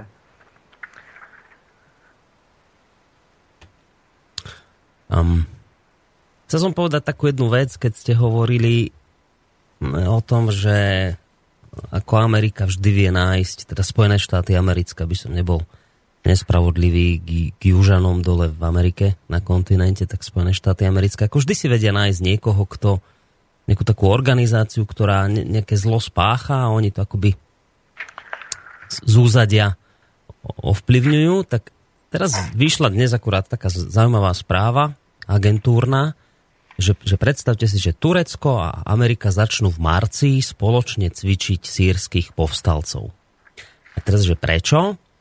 No lebo sa tam v tom Iraku a v Sýrii mimoriadne rozmohla teroristická organizácia Islamský štát. E, to už pomaly tiež prestáva byť tajomstvom, že Islamský štát je organizácia, ktorú Amerika nejakým spôsobom aj tak vedela podporiť, keď bolo treba kedysi v úvode, v začiatkoch. No ale teraz je zvláštne to, že, že predstavte si, že teraz oni idú cvičiť spoločne tých sírskych povstalcov preto, aby bojovali proti tomu islamskému štátu, ale zároveň, aby bojovali aj proti Bašarovi Asadovi. Bašarovi Asadovi a jeho vojakom, ktorí bojujú proti islamskému štátu. Teraz vám to, to že, že, čo je to za, za zvrátenosť, že však prečo vy chcete bojovať proti niekomu, kto bojuje proti tým, proti ktorým chcete bojovať aj vy? Toto sú také veci, že ja hovorím, že oni ani sa netaja už ničím, že začala nová éra tými dvojičkami, že otvorene, otvorene sa robia zločiny, že to už je také hm. priezračné, že toto bylo nejaký záver môj, lebo to, to nejak inokedy ešte dopovieme, že, že že čo vlastne, čo chcem tým ja povedať, že poprvé začníme samostatne rozmýšľať, nespoliehajme sa na noviny, začneme aplikovať tie naše pravidlá, proste zrazu vám dôjde, donúti nás to myslieť, že teda, jak, čo je správne, kde je spravodlivosť, že keď si otočíte tým zlatým pravidlom tie veci. A samozrejme, že sa to dalo urobiť bez toho, aby sme tú Ukrajinu rozvrátili touto vojnou. Proste my, my máme v tom podiel viny, samozrejme, že nie len my, ale čo je ten vzorec? Ja, ja toto, toto je zas akoby nadviazanie aj na ten Irán. Že v tom Iráne som to podrobne proste pozeral a, a proste tam mi vyšlo to čo, to, čo všade aj inde vychádza, že, že nenecháme tú krajinu samú, nechceme, aby si sami riešili, vládli, to mal byť dobrý úmysel s Ukrajinou. A ale zničíme im, ochudobníme, embargo, znemožníme, aby toto, aby mali problémy, aby potrebovali pomoc, aby potom tam prišli buď vojska, poradcovia, toto tamto, aby boli závislí. A keď sa nechce spojiť tá dobrá vrstva tej krajiny, že nechce, lebo, lebo tí, tí ušlachtili ľudia nechcú svoju krajinu zradiť. Tak, takýto človek, ktorý má zlý úmysel, sa nevie spojiť s, tými, s tou ušlachtilou reprezentáciou tej krajiny. A preto sa mi vidí, že tie Spojené štáty akoby majú takú tú smolu v odzovkách, že oni vždy vyhrábu nejakého banditu, ktorý sa stane ich spojencom. Že je to albánska mafia v Kosove, že sú to proste takíto tí fanatickí vahabisti v tom, v tom, v tých, v tom Afganistane a v tých islamských krajinách, že to sú ich spojenci, že, že musia vytiahnuť e, zločinca Sadáma, je ich spojenec. Oni v Iraku boli normálne pomery, kde chceli budovať krajinu oni im tam urobili prevrat, oni aj to isté v Afganistane, že jeden nejaký diplomat povedal, že problém je, že my sme vyzabíjali všetkých rozumných ľudí tam. A, a potom je problém s tými vládami. Čiže oni, oni Saddam Hussein bol taký teroristický zločinec, ktorý hádzal bomby a tak. A bol takisto bol terorista na zoznam CIA zrazu sa, keď bol, že už s nimi, tak zrazu bol, že on bude vodca tej krajiny. Zrazu ho začali zbrojiť, financovať, podporovať. Čiže oni, oni si, to, čo bol podľa ich vlastného názoru, je vždy terorista. Oni sa, keď sa spoja, zrazu je to čestný človek. A vyťahnú toho človeka akoby ako oveľa mocnejšia mocnosť zvonku proti tej slabej krajine im dosadia niekoho, kto je ich spojenec, ale je to ten horší z tej krajiny. A lebo ho na niečo potrebujú v tej chvíli. Že ten Hašim Tači sa hodí na, na protisrbskú, Saddam sa hodil proti, proti Iránu, lebo Saddam vyzbrili, aby zautočil na Irán. A, a tých Al-Kaidu založili, aby zautočili v Afganistane, aby vykrvácal sovietský zväz. Ten Břežinský to povedal, že áno, že to bol výborný nápad, že tam sme pustili Rusom žilov a že sme prispeli k pádu vlastne toho sovietského režimu. Že na to sme to robili. A t- takto v Paname, čo to bolo? Oni zachraňovali Panamu pred Noriegom Noriega bol, keď sa na ňo pozrete, uvidíte, že to je nejaký brutálny surovec, proste takú, takú, tak, tak, taký, jak taký najhorší kriminálnik vyzerá. A to bol, ale predsa veď americký agent CIA na výplatnej páske, veď oni ho tam dali, oni ho platili, oni ho tam dosadili násilím proti vôle panamčanom, dosadili Noriegu, nechali ho tam vládnuť, on vytvoril, že prvú úspešnú narkokleptokraciu tam niekde v tej Strednej Amerike, či niečo podobné, jak možno v tom Kosove, že, že tam sa proste tiekli drogy, pranie peňazí a tie milióny a z toho žili, že to bola štáto zločinec, zločinecko-štátna táto. A, a, a tohto potom tam dosadia a pred, pred týmto e, zachránili tých panamčanov, že ho zosadili v 89. po, po nejakých rokoch, čo tam vládol. Čiže oni na niečo potrebujú, tam tuším išlo o ten prieplav, že hmm. neviem, či panamčania nechceli ten prieplav, že je to náš, tak takú figu borovú, že aký váš. To je strategický záujem tu chodiť ako cez prieplav, nie? lebo však by sme museli ísť okolo Južnej Ameriky. A e, tak, tak neviem, či to náhodou nesúviselo. Tak bum, dosadíme nášho. A, ale pretože dobrého panamčana nemajú, tak musia dať toho najhoršieho. A a potom, keď Čiže oni ako keby krátko zráko, to čo ten Kissinger povedal, že jak sa im hodí niečo, tak urobia hoci ako bezcharakterne, nemorálne. A potom sa im to vždy nejak vymkne. A, a vždy sa to nejak otočí, že Sadám mu stupne do hlavy, potom chce byť vodca arabského sveta, lebo je silný. A, a tam ten Noriega niečo začal robiť, čo prestalo sa im páčiť. Al-Qaida začne robiť útok na Spojené štáty. A, a potom zrazu je, je, že musíme bojovať proti ním. Čo sa ešte viac hodí, lebo však môžeme robiť vojny.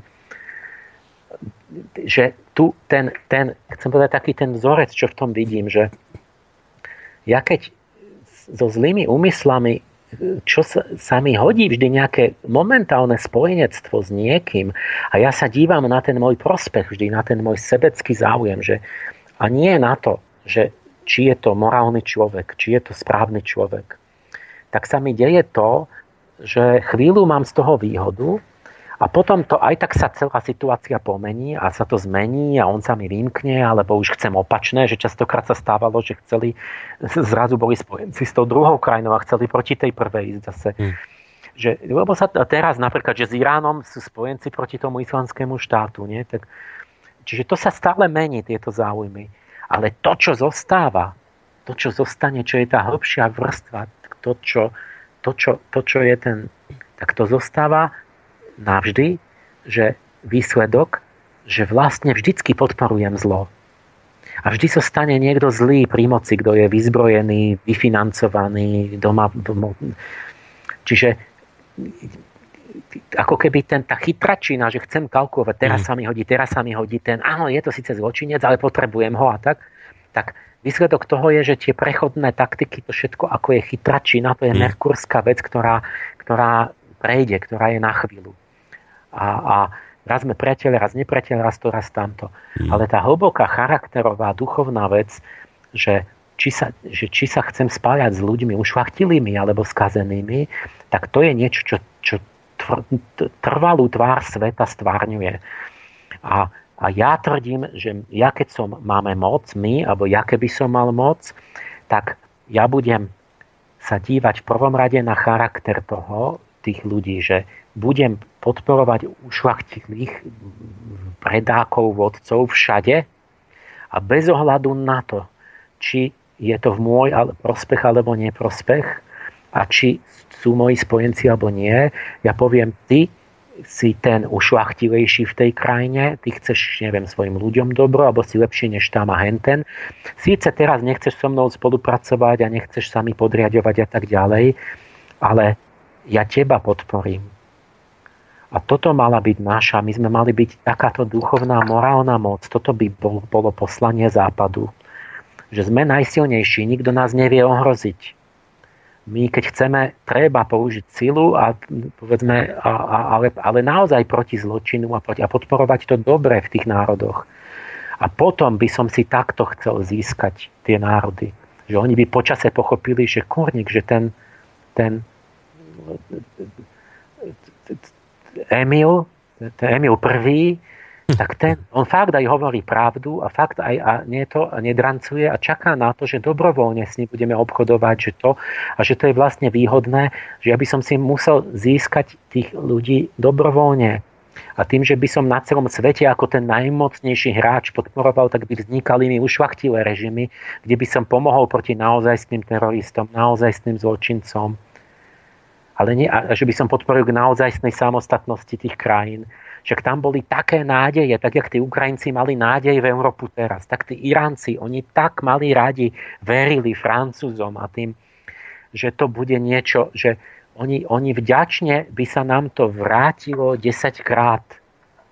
Že by dobrovoľne s nami proste chceli aj obchod, aj podiely, aj niečo ale len keby sme my neboli tak chamtiví a nespravodliví, že chceme hneď všetko a na úkor a že ich bereme za, za nerovných ľudí a tak ďalej. Toto my sme mali robiť a toto, toto robíme opačne. My si, zo, pretože ideme so, so sebeckým úmyslom, podporujeme zlé a to zostane nakoniec ako to, že sa stále zhoršuje stav na svete a stále sú rozbitejšie tie krajiny a stále zúfalejší tí ľudia a je stále viac nenávisti e, proti tam, tam tých, tých, tom treťom svete, tam už je proste len, že jak teraz bude nejaký Andrej Vlček, to je nejaký taký česko-ruský svetobežník, žije v Libanone, on hovoril, že videl ako cvičia tam ten islamský štát tých zúfalcov v tých utečenských táboroch na vojakov. A, a ten už ale hovoril tak, že to, lebo on žije v Južnej Amerike, v Afrike, ako, ako v treťom svete, že je tu jedno svetové impérium, ktorý je netvor a že žiadne vyjednávanie a že to treba iba zničiť silou a násilím, pretože ona nič iné nerozumie, iba násiliu.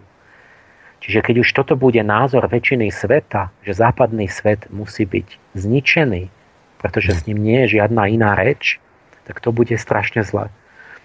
Ja som nad týmto plakal v tej rezidencii toho, toho iránskeho šacha, som sa naozaj rozplakal jak malé dieťa, lebo, lebo mi to prišlo strašne ľúto, že, že my sme Západ zahodil túto šancu použiť sílu v, v službe tých anielov a tých ušvachtilých vecí tak, ako to formálne hlásame, že pre rast, slobodu, ľudské práva, vzdelanie a neviem čo, pokrok civilizácie, to, čo bolo skutočné poslanie, keď si, by ste pred 20 rokmi som mal o Sofii také články, že skryté poslanie európskeho kolonializmu.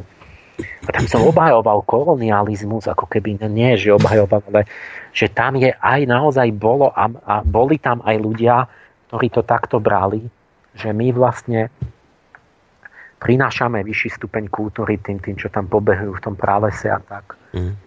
Čiastočne to bolo tak a bolo to tamto práve poslanie.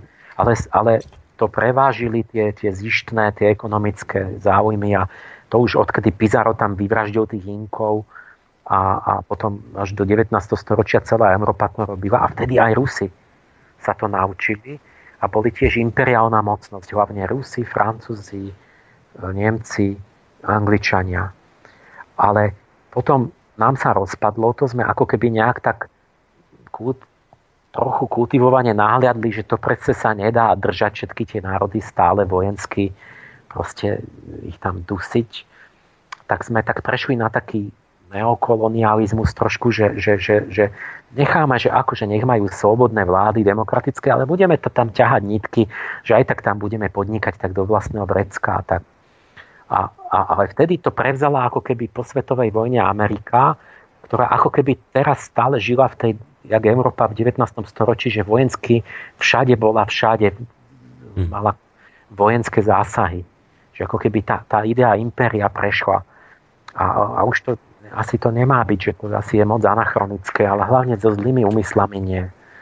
A nám nič nevadí, že v Kongu, vy viete o tom, že v Kongu teraz posledných 10 rokov, že 6 miliónov mŕtvych, najväčšia, najväčšia genocida, že to keď v tom Račaku nájdu 40, alebo neviem, že také drobnosti, a tam 6 miliónov, to je, že 400 tisíc znásilnení ročne žien.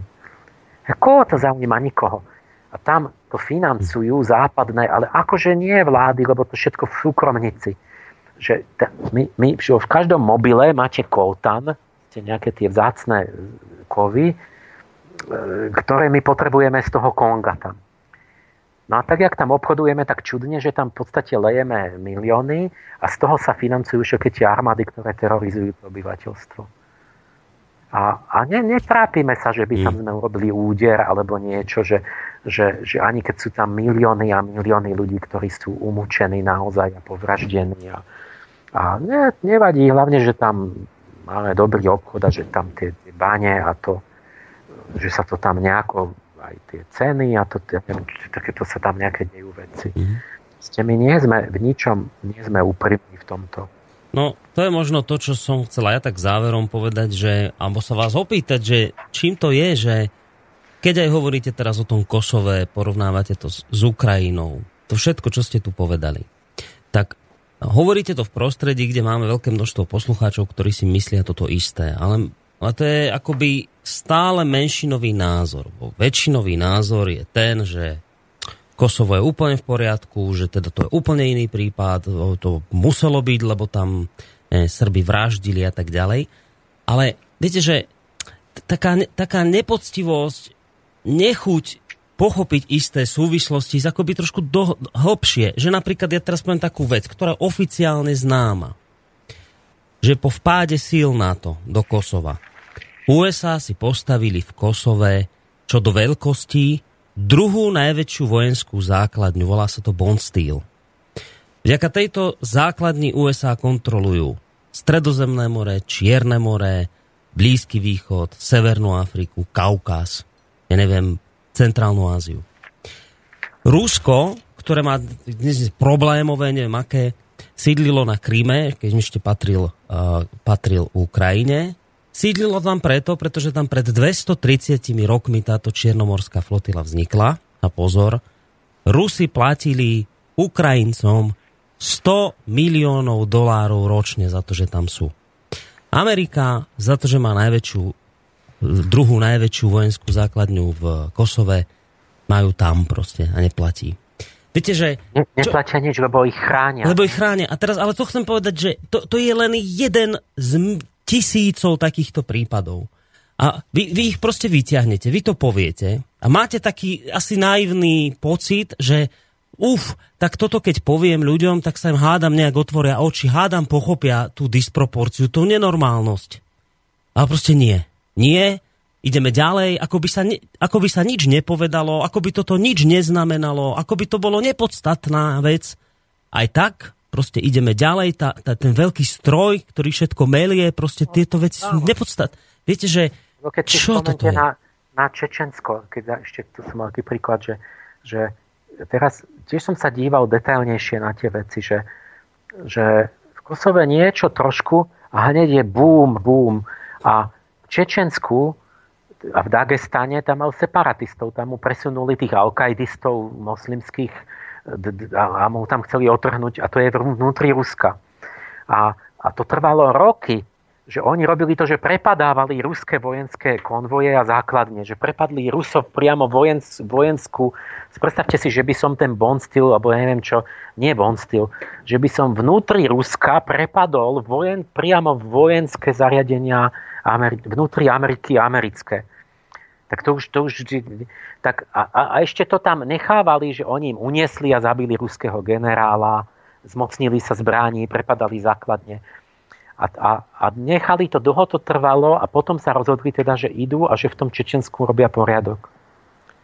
A celý svet začal kričať, že on tam, že ubližuje civilistom a tak ďalej, lebo tam proste bojovali a zrejme aj v obytných štvrtiach, keď tam tí Čečenci sa bránili, tak v mestách, takže to tam lahlo popolom, to grozný, až tam plno zomrelo aj civilistov a tí vojaci všelijako robia aj na, všelijaké brutálne činy mm. na obidvoch stranách, aj tie batalióny Hajdár a neviem čo, Amnesty International povedal, že robia, že zbíjajú, mučia a takto medzi ľuďmi.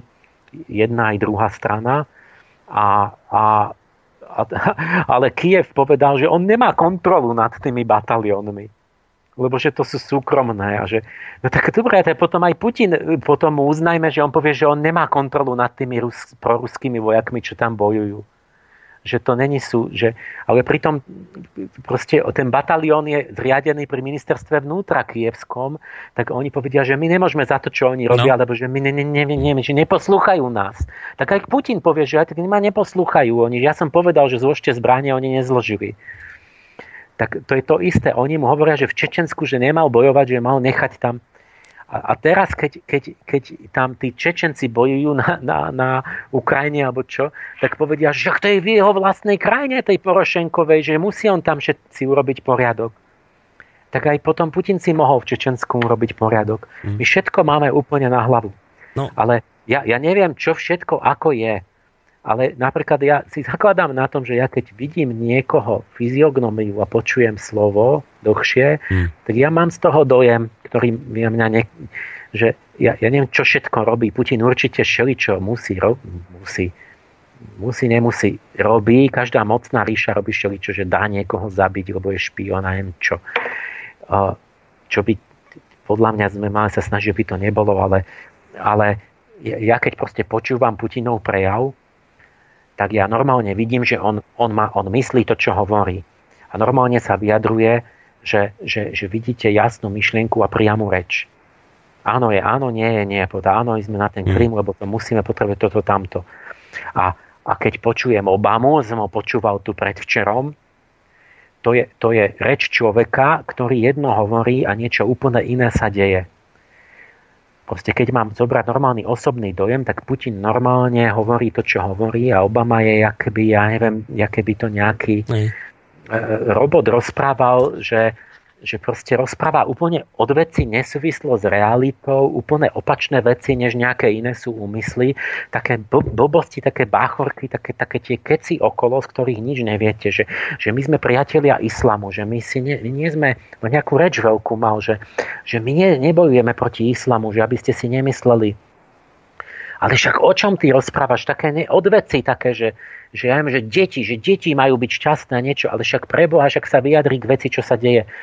Však ja, ja nemusím nič vedieť, mne stačia také veci, že vidím ten vzorec, že všade vyzbrojujú nepokoje, samozrejme cez domácich, samozrejme, že tí sú si domáci na vine, lebo majú fanatizmus a, a, a, tak ďalej. Ale tá Amerika, ja sa pýtam, aká je naša rola?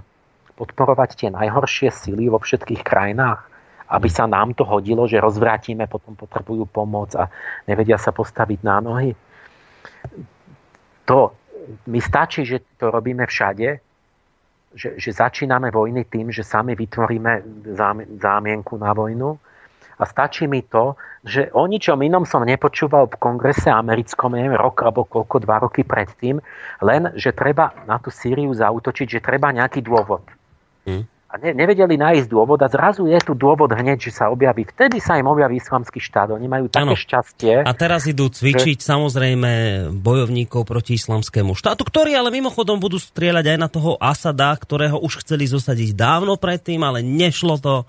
No tak ako blesk z jasného neba tu zažiaril islamský štát. To je práve ten problém, o ktorom hovoríme. No nič, uh, Pán Paleš, budeme musieť končiť, lebo posledná minúta nám ide a ešte aj nejakú tú pesničku chcem pustiť, tak ja už... Vám... Sme nepustili k slovu a musíme to odložiť na budúce. No, musíme, ale, ale tak poslucháči to, že si tak trošku tušili, lebo ani neposielali maily, ani, ani nevolali veľmi sem teraz.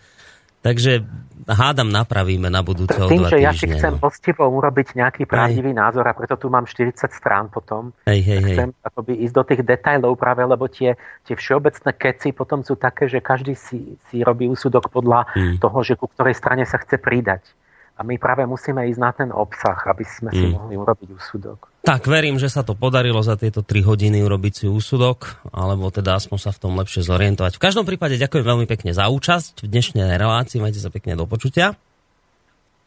Do počutia, lučím sa. Tak to bol teda Emil Páleš, sofiológ. Ja už len takú ešte pikošku vám k tomu dodám.